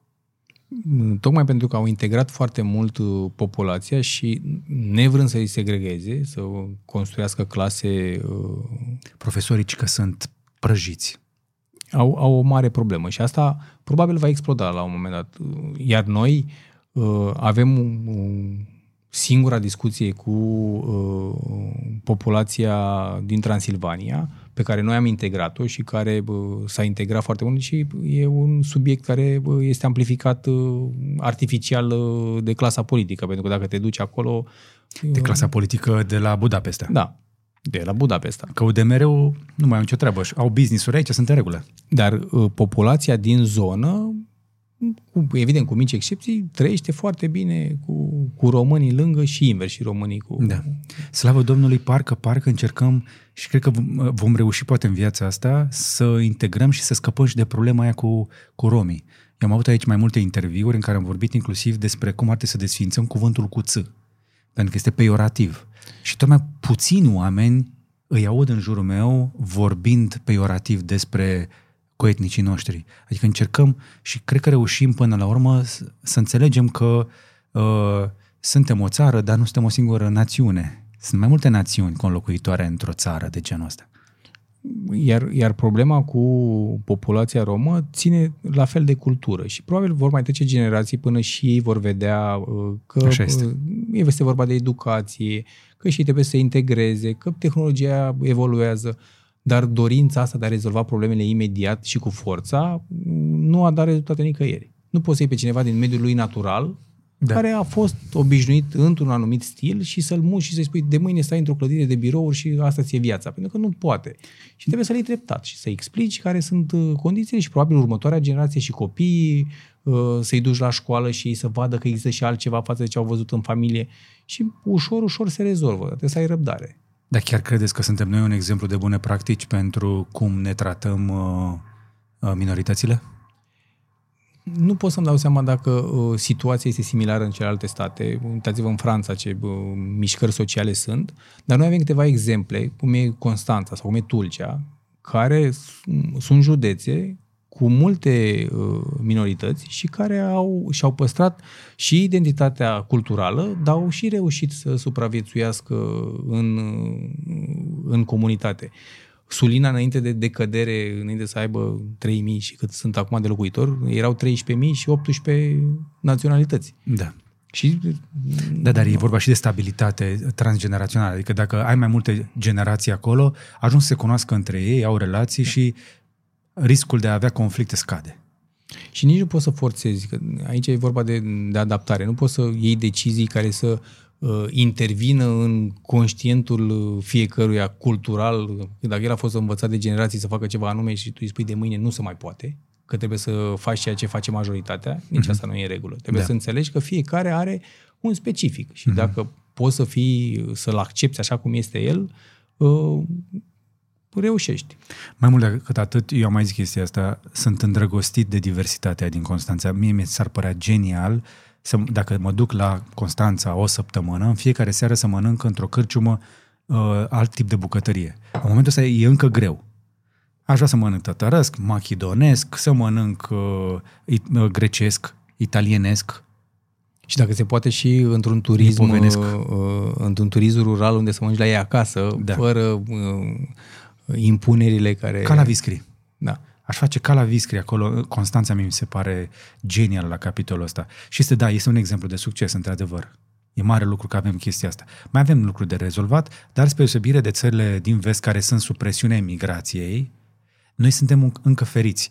Auzeam de dimineață, spre exemplu, că în Lampedusa, în Italia, s-a dublat numărul de migranți ilegali și că italienii au spus că sunt sub asediu, efectiv nu mai pot face, este ne, insuportabilă situație. Sunt prea mulți. Și nu pot, nu-i pot integra așa, așa ușor.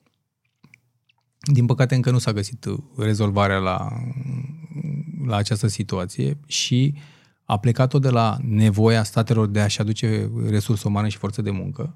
I-au adus și n-au mai putut să mai oprească.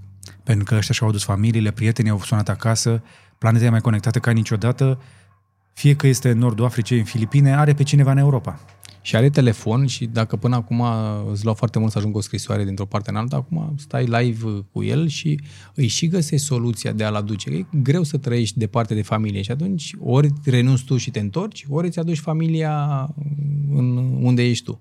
Da. Și școala trebuie să-l integreze, îți aduci copilul și apar alte probleme și alte probleme. Deci, din punct de vedere, noi părem un pic feriți.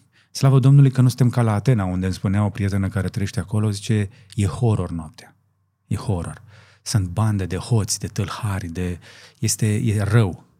Pentru că și ei sunt sub asediul migrației. Da? La ei vin prin Lesbos, aici vin prin Lampedusa, mai au și spaniolii problemele. Tot, tot sudul Europei este sub asediu. Întrebarea e dacă presiunea se pune atât de mare pe aceste state când va ajunge și la noi și dacă va ajunge. Asta și cum vom reuși să, să preîntâmpinăm uh, acest, uh, acest Doamna lucru. Meloni a spus că așteaptă țările din Europeană să preia din uh, cei care vin acolo. Mă nu știu dacă ar vrea să ajungă la noi, Că noi deocamdată, în loc să luăm pe aia din nordul Africii, luăm din Sri Lanka și... Întrebarea este, și n-am văzut statistica, câți au rămas din Ucraina? Pentru că au venit foarte mulți în țară. Foarte puțini. Și au trecut pe la noi, câți au rămas? Foarte puțini. Și le era mult mai simplu să rămână în România, aproape de, de graniță, decât să plece. Și cu toate astea au ales să plece. Pentru că încă există uh, la celelalte state o atracție mult mai mare decât, uh, decât în România. Planeta e mai conectată ca niciodată. Intră pe live și arată unde trăiește el, unde ce mănâncă și este mult mai bine decât uh, chinul de acasă. Pe bună dreptate. Acum suntem și noi în vest, dar nu suntem chiar în, în centrul vestului, suntem mai la periferia vestului. Mai aproape de est. Exact. Aș, aș, aș da un pic asta deoparte și m-aș întoarce la Politehnică. Eu când am auzit că uh, sunteți uh, pe poziția asta de evenimente, de cooperare, eu speram că sunteți omul uh, centrat pe business, pentru că aud că foarte multe facultăți din străinătate încearcă să le ofere studenților posibilitatea de a deveni antreprenori din facultate, de pe băncile școlii. În loc să se angajeze, să le dai șansa ca împreună cu 2-3 colegi 8 sau 12, și cu un pic de sămânță de finanțare de la facultate să înceapă ceva. Exemple de genul ăsta sunt nenumărate, cred că le știți. Pe mine mă fascinează câte startup-uri uh, unicorne au ieșit doar de la Universitatea din Haifa. Da, noi, noi avem un centru de afaceri și suntem uh, printre universitățile care uh, sprijină uh, studenții în a-și deschide o afacere. Avem un centru de antreprenoriat, facem cursuri cu ei, avem uh, săptămânal uh, o, un interviu, un dialog cu un antreprenor. Avem și câteva exemple de antreprenori care au plecat de pe băncile școlii și care și-au deschis afacerea în cămin. Ne lipsește un lucru esențial în România, legislația. Uh, legea spune în momentul de față că dacă universitatea contribuie cu un leuț la o companie, acea companie având participație de stat, se comportă ca atare. Pentru că totuși universitatea este instituție publică și dacă ai acțiuni la o firmă, firma este, cu cât ai mai multe, cu atât uh, se supune reglementării, dar uh, ai participațiuni de stat. Și suntem cumva legați de această problemă pe care n-am reușit încă să o rezolvăm. Cum facem ca universitatea să poată să investească în, uh, în companii? Și nu mă refer aici doar la partea de antreprenoriat, ci și la partea de cercetare. Transferul tehnologic, dacă ne uităm pe uh, statistici, în România lipsește aproape cu desăvârșire. Uh-huh. De ce? Din cauza legislației. Pentru că avem rezultatele cercetării și apropo de inteligența artificială ce discutam la început, au venit la mine un grup de studenți care au început un, uh, un startup, nu l-am mai urmărit să văd uh, în ce, la ce stadiu sunt, dar ideea lor era următoarea. Credem că un algoritm de inteligență artificială poate uh, deduce din vocea uh, unui pacient dacă este depresiv sau nu. Da, așa este. Și asta era uh, ideea lor să construiască un algoritm de inteligență artificială care spune diagnostic pe bază uh, de uh, voce, testând uh, niște baze de date la care ei uh, aveau acces. Și astfel de idei eu pot să le încurajez până la un anumit punct. Adică le dau acces într-un mediu de coworking pe care îl avem chiar în, la noi, în bibliotecă, la etajul 2. Îi dau acces la niște resurse, dar nu pot să investesc. Nu aveți voie. Ați nu, vrea? Am vrea. Am vrea pentru că uh, modelele pe care și noi le studiem, când ne uităm la universități de, de afară, ne arată că sunt universități care iau dividende după 200 de ani. Fantastic. Bine, acum avem și exemple în ale extreme, unde ai universități care au fac mai mulți bani decât PIB-ul unor țări. Da. Cum este Stanford, Harvard, toate astea mari, universitățile astea sunt acționari în foarte multe companii, sunt uriașe deja, pentru că au pus banii aia, sămânță, la începutul unor startup-uri de pe băncile școlii.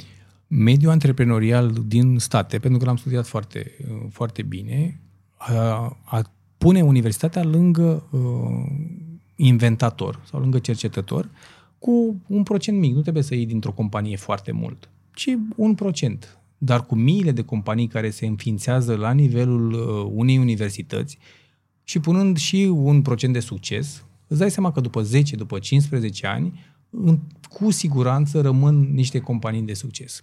Problema, la fel, în România, uh, parteneriatul public-privat, știți vreun model de succes?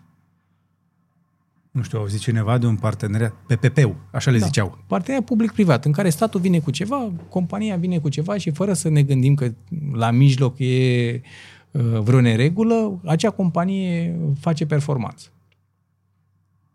Pentru că uh, statul este obișnuit să cumpere cele, cei mai ieftini, nu cei mai buni, cei mai ieftini, da? cu o procedură uh, greoaie și care nu e niciodată competitivă pe, da. pe, pe piață. Și sunt multe companii de stat, în afară de cele care uh, sunt monopol, care suferă din cauza asta. Și nu poți să ai o companie care să funcționeze după regulile pieței, dar și după regulile statului în ceea ce privește achizițiile, libertatea de mișcare și așa mai departe. Deci arătați-mă să înțeleg, noastră ați vrea la Politehnică să deveniți investitori în startup-urile care se pot crea acolo. Da. Vreți asta? Vrem asta și am și început demersurile în sensul în care am creat ecosistemul. Noi avem uh, în fiecare an, la începutul anului, facem informare despre oportunitățile de antreprenoriat care există în școală, selectăm studenții care vor să învețe niște cursuri de bază despre ce înseamnă uh, riscul, uh, care sunt principiile antreprenoriatului și le și punem la dispoziție resurse, adică acest centru de coworking unde ei pot veni, se, se pot cunoaște între ei, îi, uh, le facem cunoștință cu diversi antreprenori care vin să le vorbească despre cum au reușit, de ce s-au lovit. Uh-huh. Încercăm să le explicăm că nu mai este o piață locală, ci că este o piață mondială. Cu internetul acum dacă vrei să-ți faci un magazin online, nu te apuci să te gândești să vinzi doar în România, ci poți să vinzi oriunde, pentru că logistic s-a dezvoltat foarte mult, da. avem hub-uri logistice. Și uh, mai mult decât atât încercăm să le și analizăm uh, planul de business, pentru că mulți vin și spun am o idee, asta merge sigur. Și tu începi și o faci pe avocatul diavolului și spui stai puțin, că uite, te-ai gândit la asta, asta s-ar putea să nu meargă. Și îi mai temperezi puțin, că uh, trebuie ei nu vin cu uh, uh, temele făcute până la, până la capăt. N-au cum. Dar e da. bine că încep de undeva. Evident. Dar noi, mai departe de acest pas în care să investim noi, ne e foarte greu. Ba mai mult, i-am și pus la masă cu Business Angels care să le ofere oportunități Dar de finanțare. Voie? Să-i punem la masă dacă nu sunt ai noștri. Noi suntem cumva un arbitru în... Cum face să intrați în business cu ei? Cum face să uh, investiți? Pentru că, din câte știu, Politehnica are bani, are cu ce și și-și dorește, aud acum... Trebuie să schimbăm legislația.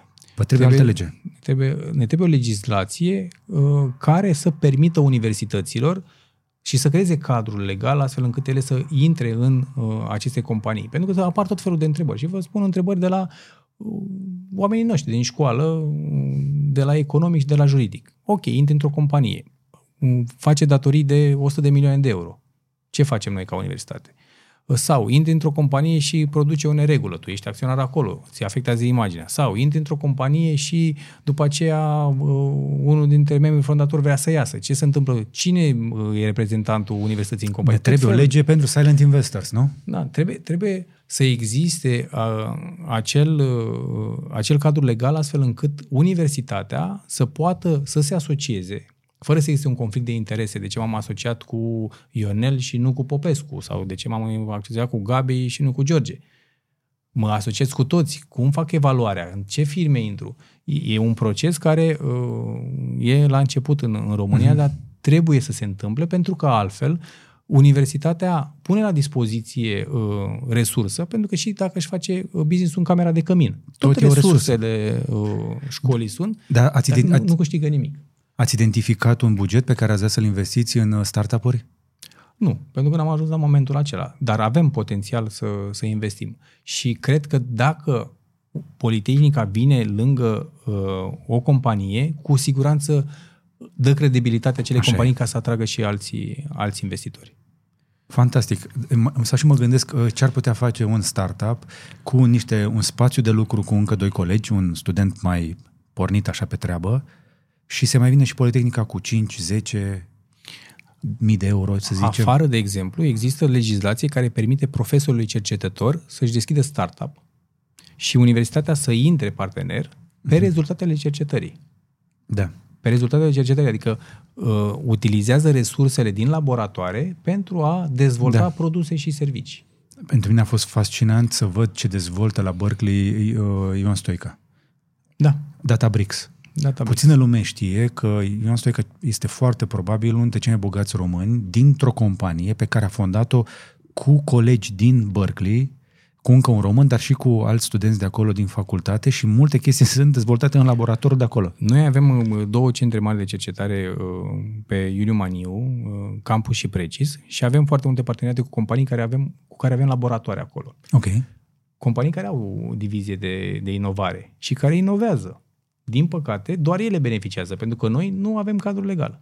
Și am Interesant. putea pune uh, inteligența profesorilor, ba mai mult, am putea pune inteligența studenților la, pe masă, împreună cu companii care au anumite probleme pe care să le rezolvăm și să scoatem de acolo idei, Da. da. una din 100, dacă mergem mai departe, e perfect.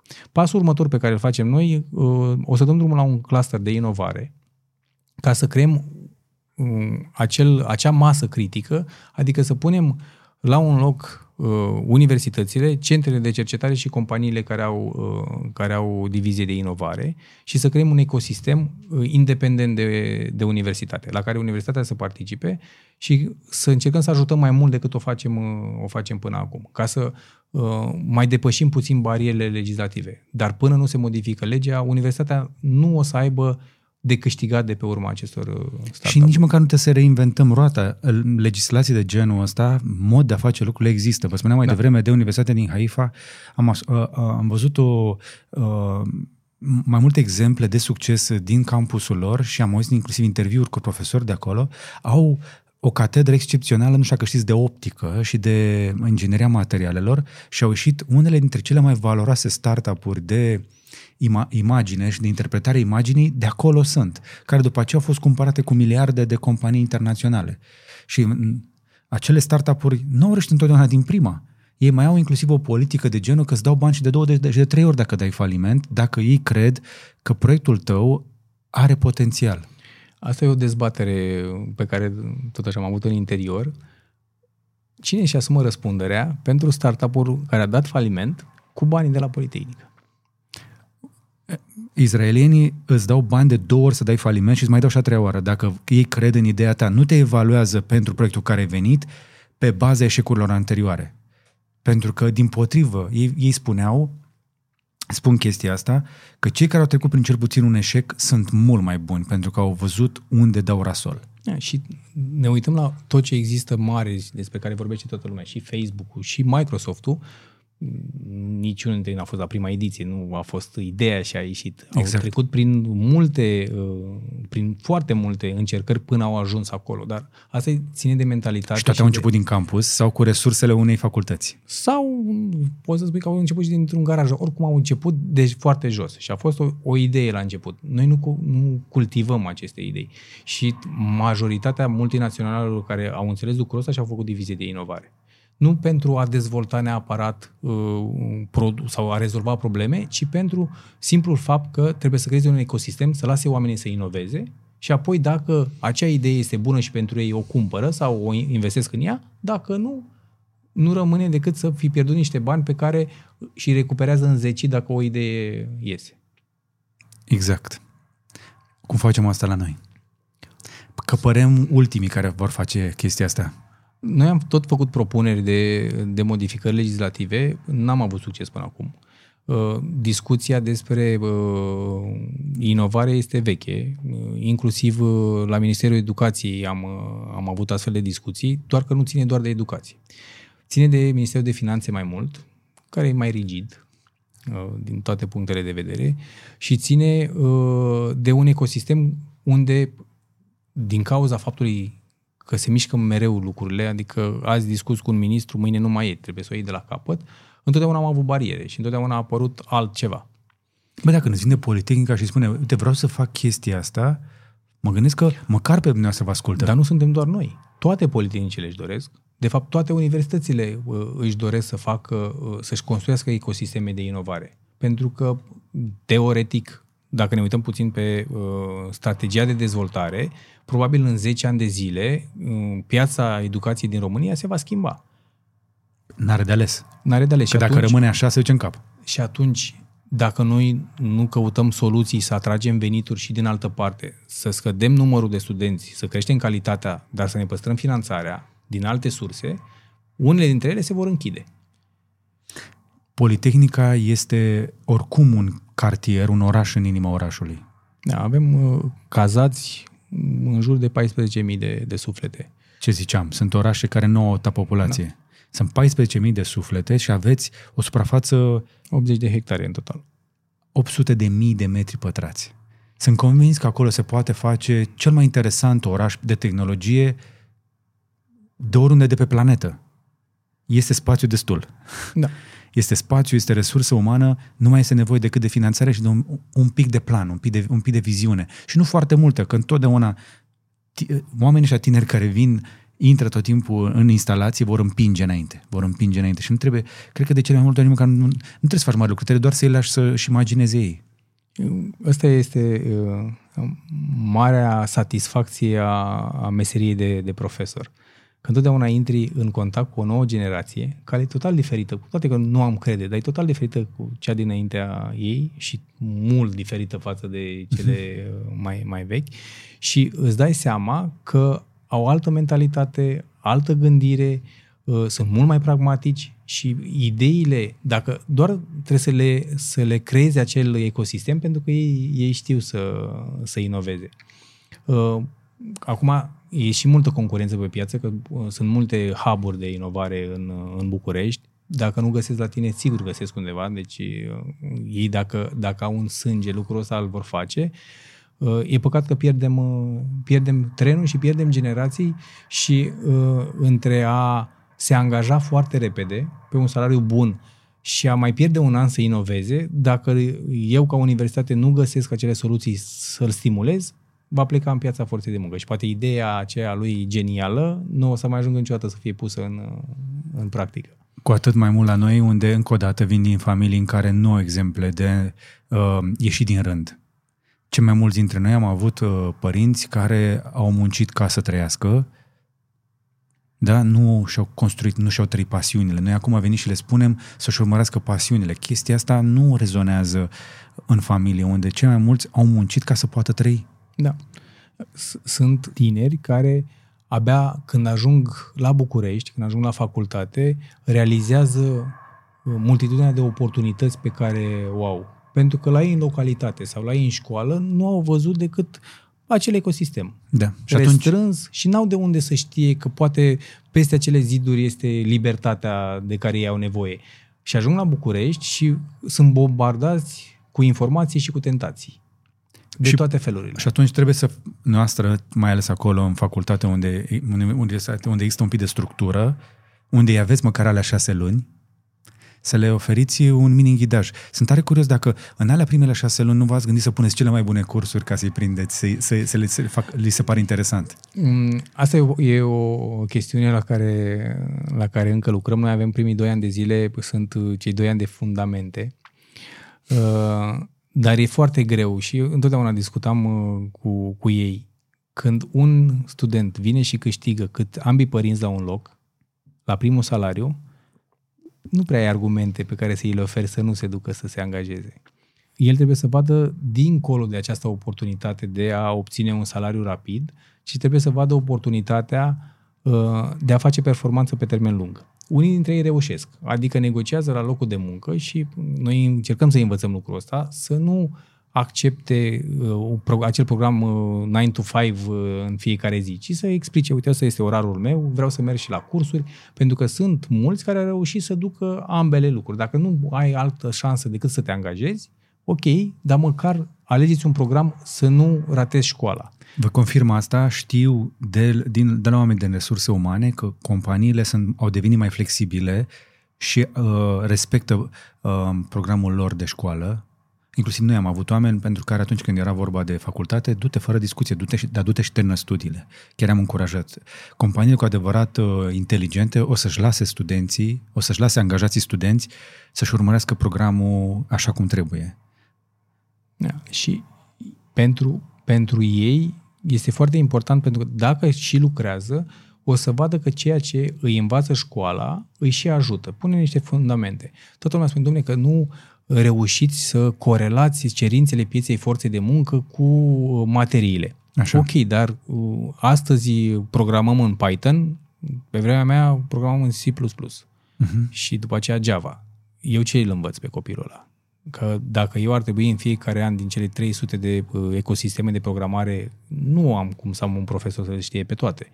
Dar uh, aveți Copilot, spre exemplu? Învățați cu AI Copilot? Uh, cu CGPT, cu din astea? Nu încă. Noi eu am făcut inteligență artificială, am făcut curs de inteligență artificială cu doamna profesor care acum coordonează uh, zona de inteligență artificială și începem pas cu pas să integrăm.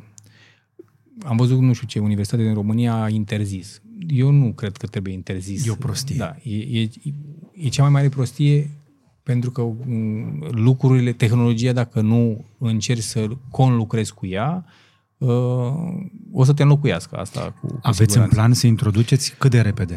Se, se analizează mai ales pentru acele zone unde se folosește la, la discreție. Uh, poate pentru, nu știu, pentru... Eu oricum o folosesc, chiar dacă nu le dați noastră voie. Da, bineînțeles, a, asta, asta cu siguranță. Dar trebuie integrat astfel încât să, să devină un ajutor. Um, cursurile de inteligență artificială uh, de la, de la noi s-au dezvoltat foarte mult. Dacă noi aveam, uh, cred că, doi sau trei profesori în generația mea care lucrau cu așa ceva, acum cred că sunt la nivelul sutelor. Pentru că... Avem așa ceva în România. Da, da, da. da. Și uh, se dezvoltă ecosisteme.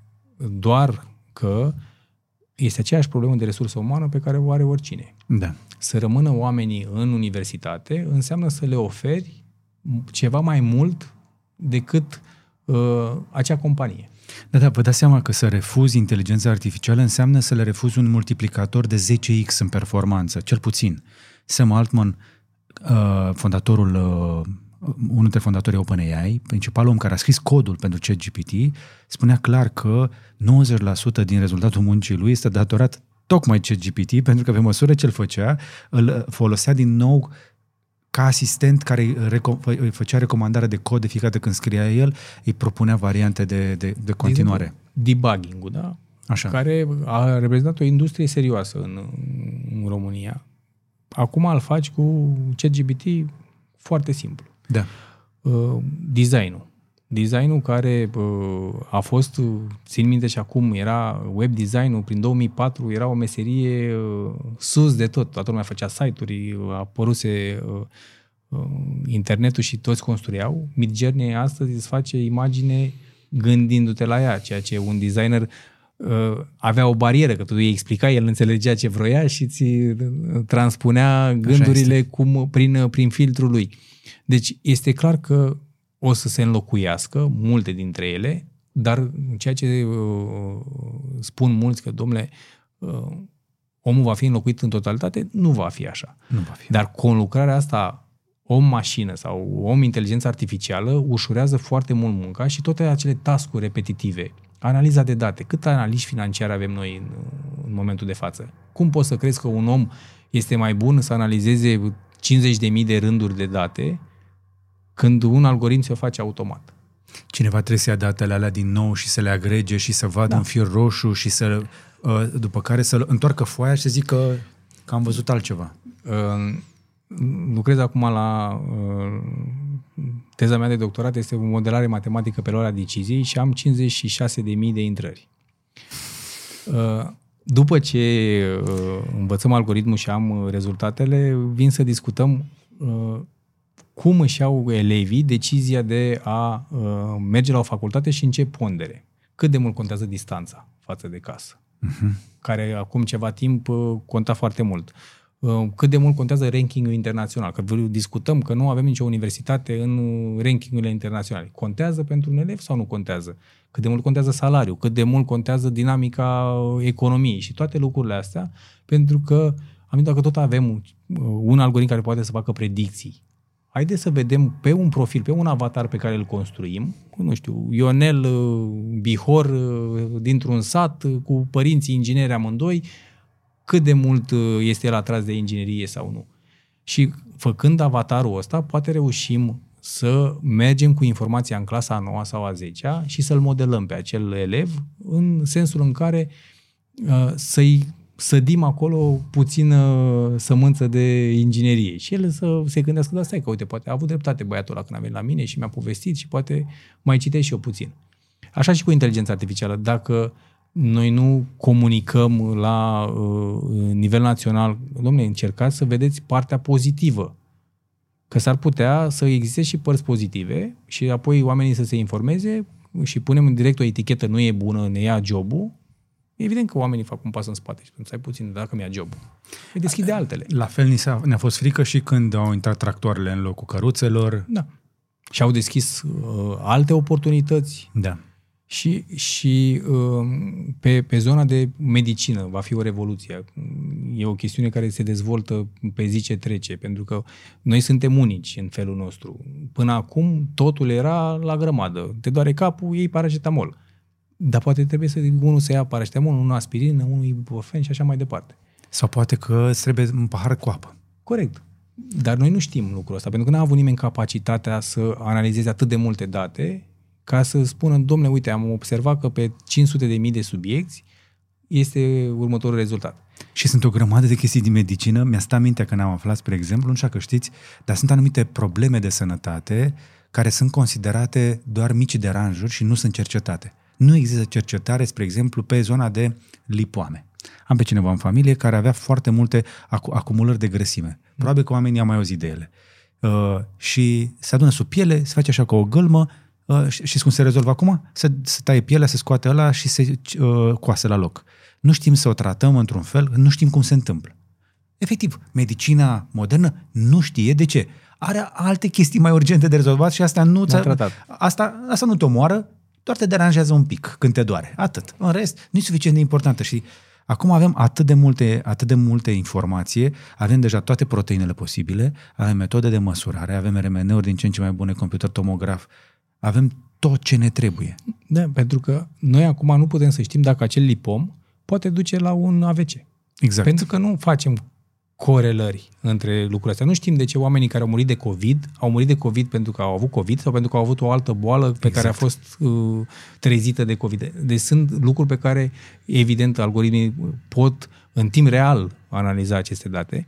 Singurul semn de întrebare și aici e o chestiune care la fel trebuie analizată, ei se antrenează pe niște baze de date. Bazele de date trebuie să fie obiective. Și s-a demonstrat că dacă baza de date pe care se antrenează este subiectivă, exact devine la un moment dat, după multe cicluri, subiectiv în sensul în care a, a avut baza de date. Asta e, e o chestiune care va necesita foarte multă atenție din, din partea noastră. Uh, chiar am văzut un studiu... Cum, cum era vorba aia? Garbage in, garbage out. Exact. Am văzut un studiu că un algoritm de inteligență artificială a fost uh, inclus într-un uh, Consiliu de Administrație a unei companii și a devenit la un moment dat părtinitor și a angajat tot un algoritm de inteligență artificială. Mi s-a părut foarte, foarte interesant uh, exemplu și asta uh, este uh, un model de comportament uman, la fel în cultura în care te dezvolți, asta... Bine, aceste large language models, că de fapt AI-urile de care ne vorbim zilele acestea sunt mai degrabă um, modele mari de limbaj practic am expus uh, acest black box, această, hai să zicem, acolo ar fi un pic de inteligență artificială, o rețea neurală, la foarte multe informație. E ca un copil care se uită foarte mult la televizor. Dacă se uită numai la desene animate, o să creadă că toată lumea e, e un Corect. desen animat. Da. E, pe măsură ce avem tot felul de modele de genul ăsta care se uită la tot felul de lucruri, avem opinii și păreri diferite. Dar dacă se uită doar de pe o culoare, o să vadă că nu se știe că există alte culori, alte orientări, alte chestii importante în societate. De asta e foarte important că pe măsură ce se utilizează la scară largă și are acces la informații din ce în ce mai multă, cu atât devine mai, mai bun. Da. Deci, 2 ani, 3 ani. O, aș mai pune. Serios? Dacă ne uităm puțin la dezvoltarea tehnologiei, tot a fost exponențial. S-au redus uh, timpii enorm de mult. Și uh, dacă acum șase luni, nu știu, aveam câteva softuri care utilizau inteligența artificială, acum sunt la ordinul miilor. Și probabil peste șase luni de zile o să fie la ordinul sutelor de mii. Mm-hmm. Pentru că toată lumea încearcă. Și din încercările astea, o să iasă, să iasă Și dacă combinăm uh, inteligența artificială cu blockchain, uh, cu transparentizarea a tot ceea ce înseamnă uh, software, pentru că și aici avem niște black box-uri unde nu știm ce, ce se întâmplă, de asta open data e, ar trebui să existe peste tot, uh, s-ar putea să avem niște rezultate incredibile. Exact. Asta cu black box-urile și pe mine mă, mă preocupă, pentru că unii dintre cei mai deștepți oameni ai planetei vin și spun public uh, sistemul nostru a scos acest rezultat, nu știm cum a făcut-o. Da, pentru că nu, nu reușim să înțelegem, nu avem capacitatea de a analiza la uh, nivelul acesta de, de date. Sunt atât de multe și, și uh, atât de multe informații pe care le poți analiza încât revenim la ce am discutat noi. Am o aluniță, dar eu nu știu dacă această aluniță mi influențează ceva din uh, sistemul meu imunitar sau din celelalte boli. Pur și simplu o tratez ca atare, că este o aluniță. Dar nu-și pune nimeni întrebarea, ea are efect. Exact. Și în ecosistemul acesta al, al datelor, nu cred că avem noi capacitatea să ne comparăm nici cu unul la un milion, da, păi... Măi, deocamdată se pare că cele mai avansate uh, supercalculatoare uh, cu rețele neurale ar avea inteligența unei veverițe, creierul unei veverițe. Dar uh, Tesla se pregătește să pornească Dojo și au zis că și-au făcut ei calculatorul ăsta, supercomputerul ăsta numit Dojo pentru a analiza imaginile care vin de pe camerele de la mașini, doar pentru că Nvidia nu le poate livra suficient de multe plăci în alea H100, Da. alea super scumpe, care costă cât o mașină bună, nouă. Tesla o să aibă anul viitor cel mai puternic supercomputer de pe planetă pentru a lua șoferii de la volan. Și asta este doar un exemplu, că nu sunt singurii care lucrează la chestia asta. Toate companiile mari fac așa ceva.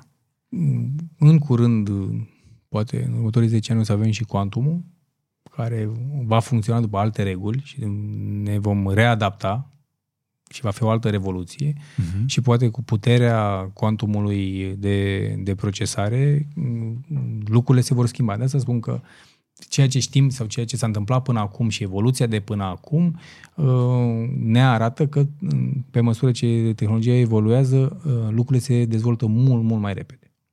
Mult mai repede. Mă uitam la un uh, material din 2019 de pe Bloomberg despre industria autogermană și p- făceau încă, încă de atunci niște calcule că spuneau că dacă continuă în modul în care continuă, e imposibil să supraviețuiască pentru că uh, un uh, motor, spre exemplu, de BMW are mii de piese, mii de piese, între 4 și 7 mii de piese în funcție de complexitate. Mm-hmm. Și că un motor electric are 15. Și era imposibil, zicea, este imposibil din punct de vedere business să continui la nesfârșit pe combustie. 2019. Și mm, asta a fost și comparația cu printarea 3D, că la aceste mii de componente, o imprimantă 3D ar reuși să ți le printeze uh, mult mai ușor, nu la fel de rapid, dar ar reuși să le printeze mult mai ușor, Uh, dar transportul, nu- așa cum îl știm noi, peste 10 ani, probabil va fi aerian. De ce să folosim o stradă care este îngustă când avem un spațiu aerian uh, infinit, teoretic? Eu cred că putem scăpa de 90% din trafic dacă vom avea robotaxiuri. Da, sau mașini autonome, sau cum vrei să le spunem. Adică când pleacă prima de la uh, stop, să plece toate odată ca să nu mai avem uh, traffic gemurile acelea Nu? și uh, da, dar uh, în România mai avem. Noi încă avem uh, semafoare necorelate și uh, Da. eu, eu nu-mi imaginez de ce nu avem măcar acei uh, banal senzori în intersecții să măsurăm și noi mașinile. Să numărăm, domne, câte mașini, când trec, cum trec, să știm, să avem niște informații de bază sau camere, că acum uh, se Păi, poartă, păi ci că, ci că s-ar monitoriza pe camere chestia asta. ca să vedem cine face accidente, nu ca să facem studii de trafic. Oricum, și studiile de trafic acum au deschis podul de la uh, Domnești. După ce au deschis podul de la Domnești, Waze-ul a văzut că e un pod acolo și a mutat niște trafic care era foarte mult în, uh, în drumul taberei și l-a mutat acolo. Deci, oricum este greu de anticipat, pentru că totul se uh, aranjează dinamic. La fel la doamna Ghica. Da. E o catastrofă ce acolo. Podul a devenit o, o parcare. Dar uh, asta înseamnă că noi nu avem niște date concrete. Câte mașini avem în drumul taberei? Câte pleacă din Domnești către București, din București către Domnești? Nu contează pe unde. Important este să știm câte sunt, ca să știm cum acomodăm cele 30 de mașini care vin din Chiajna în București în fiecare dimineață și din București în Chiajna în fiecare după amiază. Pe unde pleacă ele? Pe cele trei artere, că doar trei avem. Și atunci poți să-ți faci niște predicții cât de cât. Dacă noi nu avem nici măcar asta, Noi nu știm în momentul de față câte mașini sunt, cu Da. exactitate. Dacă întreb mâine pe cineva câte mașini sunt în București, aproximativ, și aproximativul ăsta e mm, atât de larg. Nici măcar aproximativ nu cred că o să aflăm. Nu, pentru că ele nu trebuie să fie matriculate aici, pot Evident. fi de oriunde, adică e, e complicat, dar cu un O- și numărător o- ar fi fost simplu. Oricum, există o regulă care spune că într-un oraș mare, mai multe poduri și pasaje nu vor rezolva traficul, vor genera trafic suplimentar. Dar nu știu, cred că în, în state sau în Italia, nu mai știu exact, au lărgit uh, la două benzi, la trei benzi, la patru benzi și uh, numărul de mașini era același. Pentru că uh, întotdeauna când mai apărea o bandă, mai apăreau încă cinci mașini care să acopere Evident. acea bandă.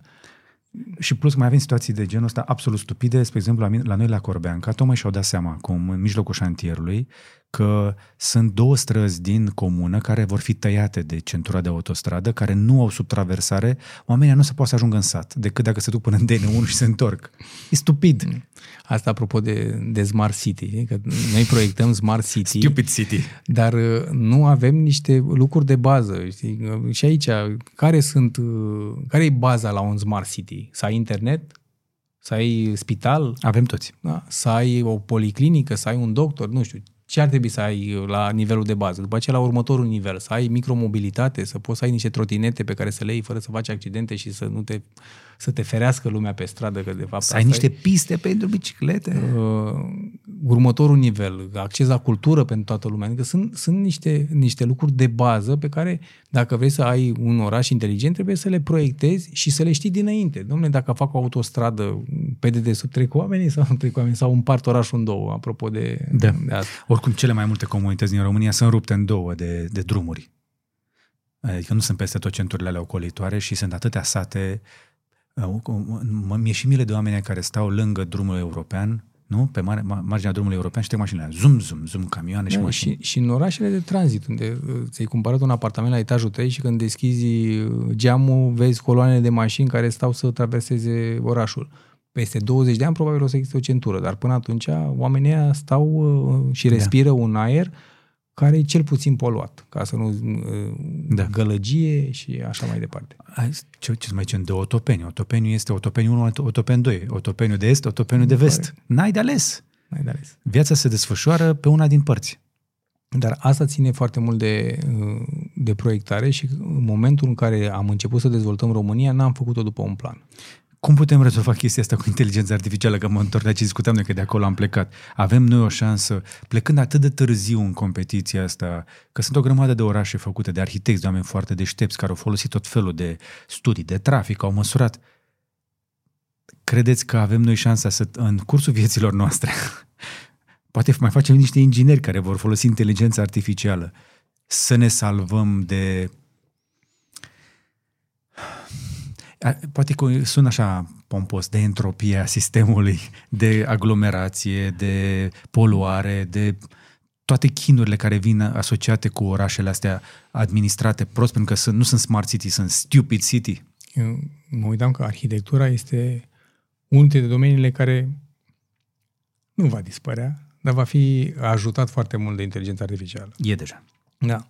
Deci, teoretic, uh, arhitectul doar va, se va uita și va um, pune ultimele mici detalii pe un plan pe care ți-l face um, algoritmul de inteligență artificială. Mai e și um, menirea noastră să vorbim mult despre acest subiect și să uh, încurajăm lumea să îmbrățișeze, că atâta timp cât există bariere, uh, procesul de tranziție va fi unul mai, mai lent. Uh, pentru că și astăzi sunt enorm de multe uh, aplicații care ar putea ajuta uh, la lucrurile de bază. De exemplu, semaforizarea, care e moartea pasiunii în București și care ar putea foarte ușor să învețe traficul și să ajute uh, să nu mai avem acele semafoare care stau verde fără nicio mașină acolo și care sunt roșii cu coada de mașini. Și nici nu poți să spui că vei aduce câte un agent de poliție în fiecare intersecție, că nu ai, nu ai capacitatea și oricum nu, nu prea ajută. Uh, și statul ăsta în trafic creează frustrare, creează probleme medicale și așa mai, mai departe. Dar uh, și aici ține de un ecosistem. Uh, Discutam uh, acum ceva timp că nu avem reglementat zborul dronelor, da? Noi în România, în momentul de față, în Da. condițiile în care în state se fac livrări comerciale cu drone, noi nu avem uh, așa ceva. Nu poți să ridici o dronă deasupra Bucureștiului. Um, încă nu discutăm deloc de blockchain. A fost o discuție despre criptomonede, dar blockchain nu înseamnă criptomonede. Cum exact. putem să ajungem să nu mai mergi cu dosărelul la fiecare instituție publică, ci să se uite frumos într-un registru public dacă ai sau nu ai acea proprietate, dacă ai sau nu ai acea identitate, dacă ai sau nu ai acela, acela... Am nevoie de o hârtie de la ghișeu ăsta să mă duc la celălalt ghișeu să dovedesc că eu sunt eu. Da. Chiar ieri citeam un articol sau azi dimineață despre faptul că un profesor din Marea Britanie, unui profesor din Marea Britanie, i s-a cerut certificatul de naștere. În România, dacă vrei să te înscrii la facultate, ți se cer pe lângă acte certificatul de naștere.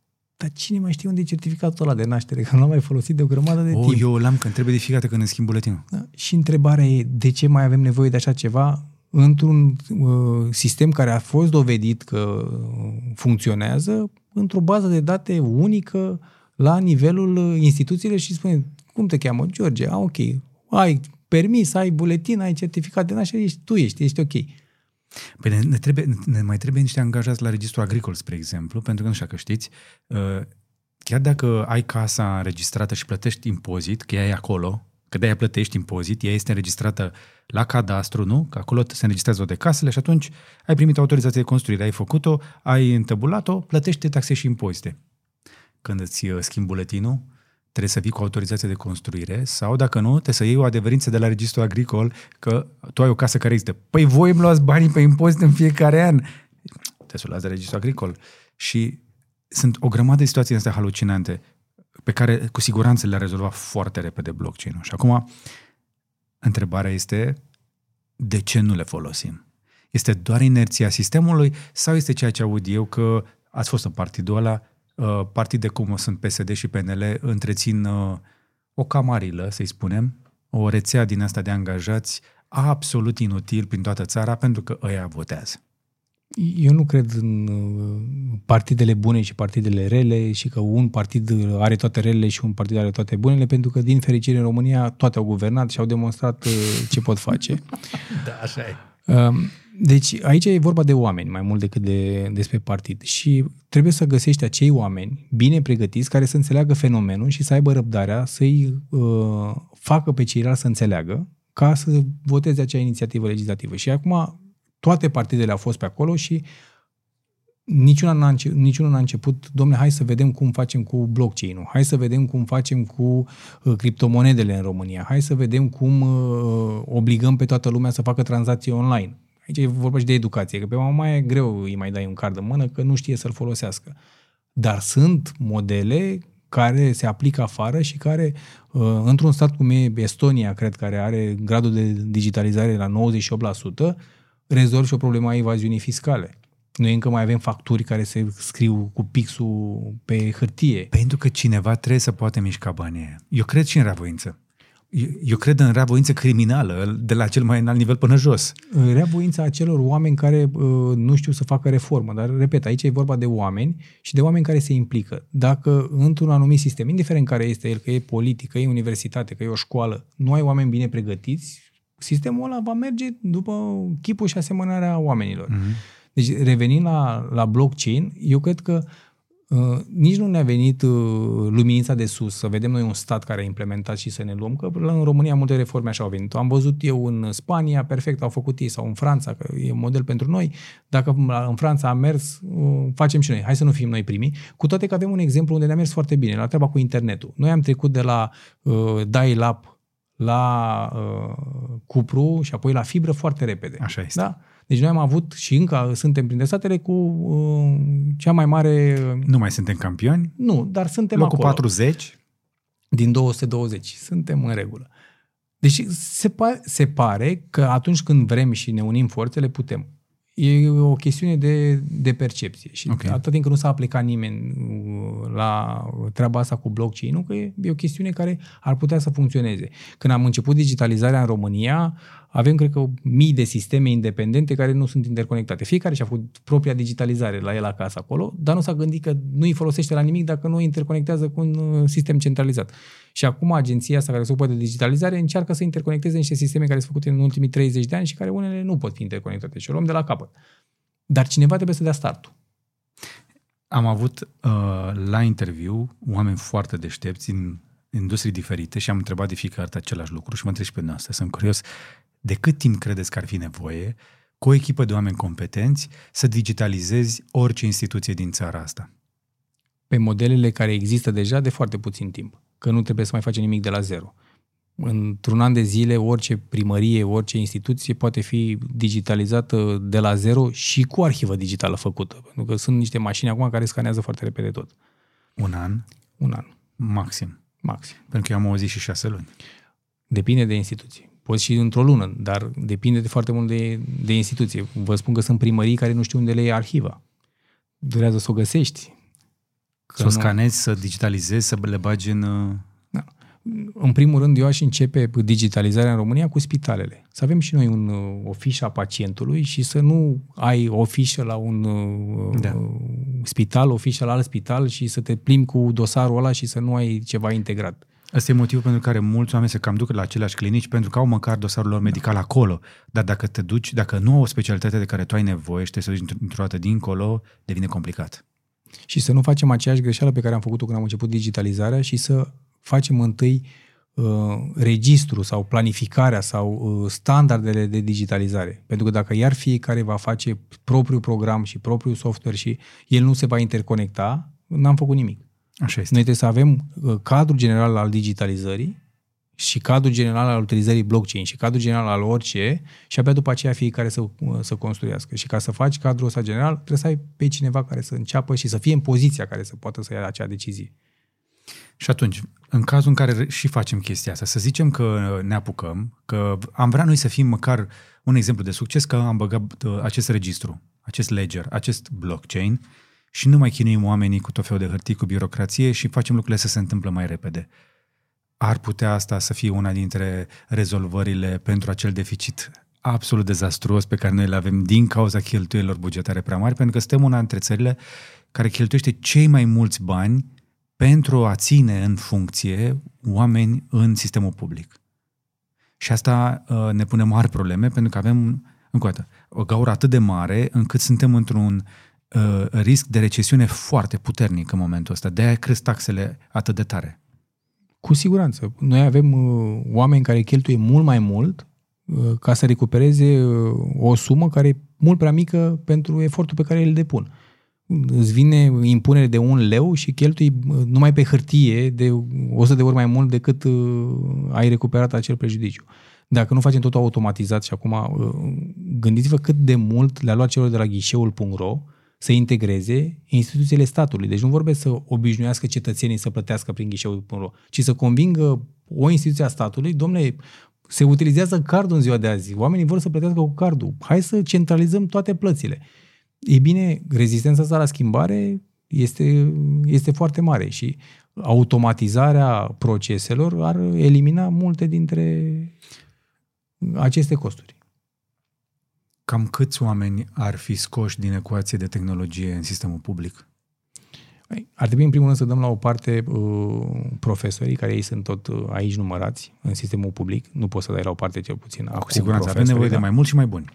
Uh, după care, paza și protecția poate fi făcută cu roboței. Am văzut în Japonia că funcționează și au tot uh, trimis pe stradă uh, mașini autonome care știu să transmită date deci aici am putea suplimenta că și ei sunt foarte puțini, mult prea puțini pentru Așa este, deficitul ce, mare ce avem acolo. nevoie. Uh, iar după aceea, la ghișeele, la interacțiunea cu cetățeanul, învățăm de la bănci. Mai știți bănci care mai țin ghișee de relație cu cetățeanul? Foarte puține. Totul este pe aplicație de mobil.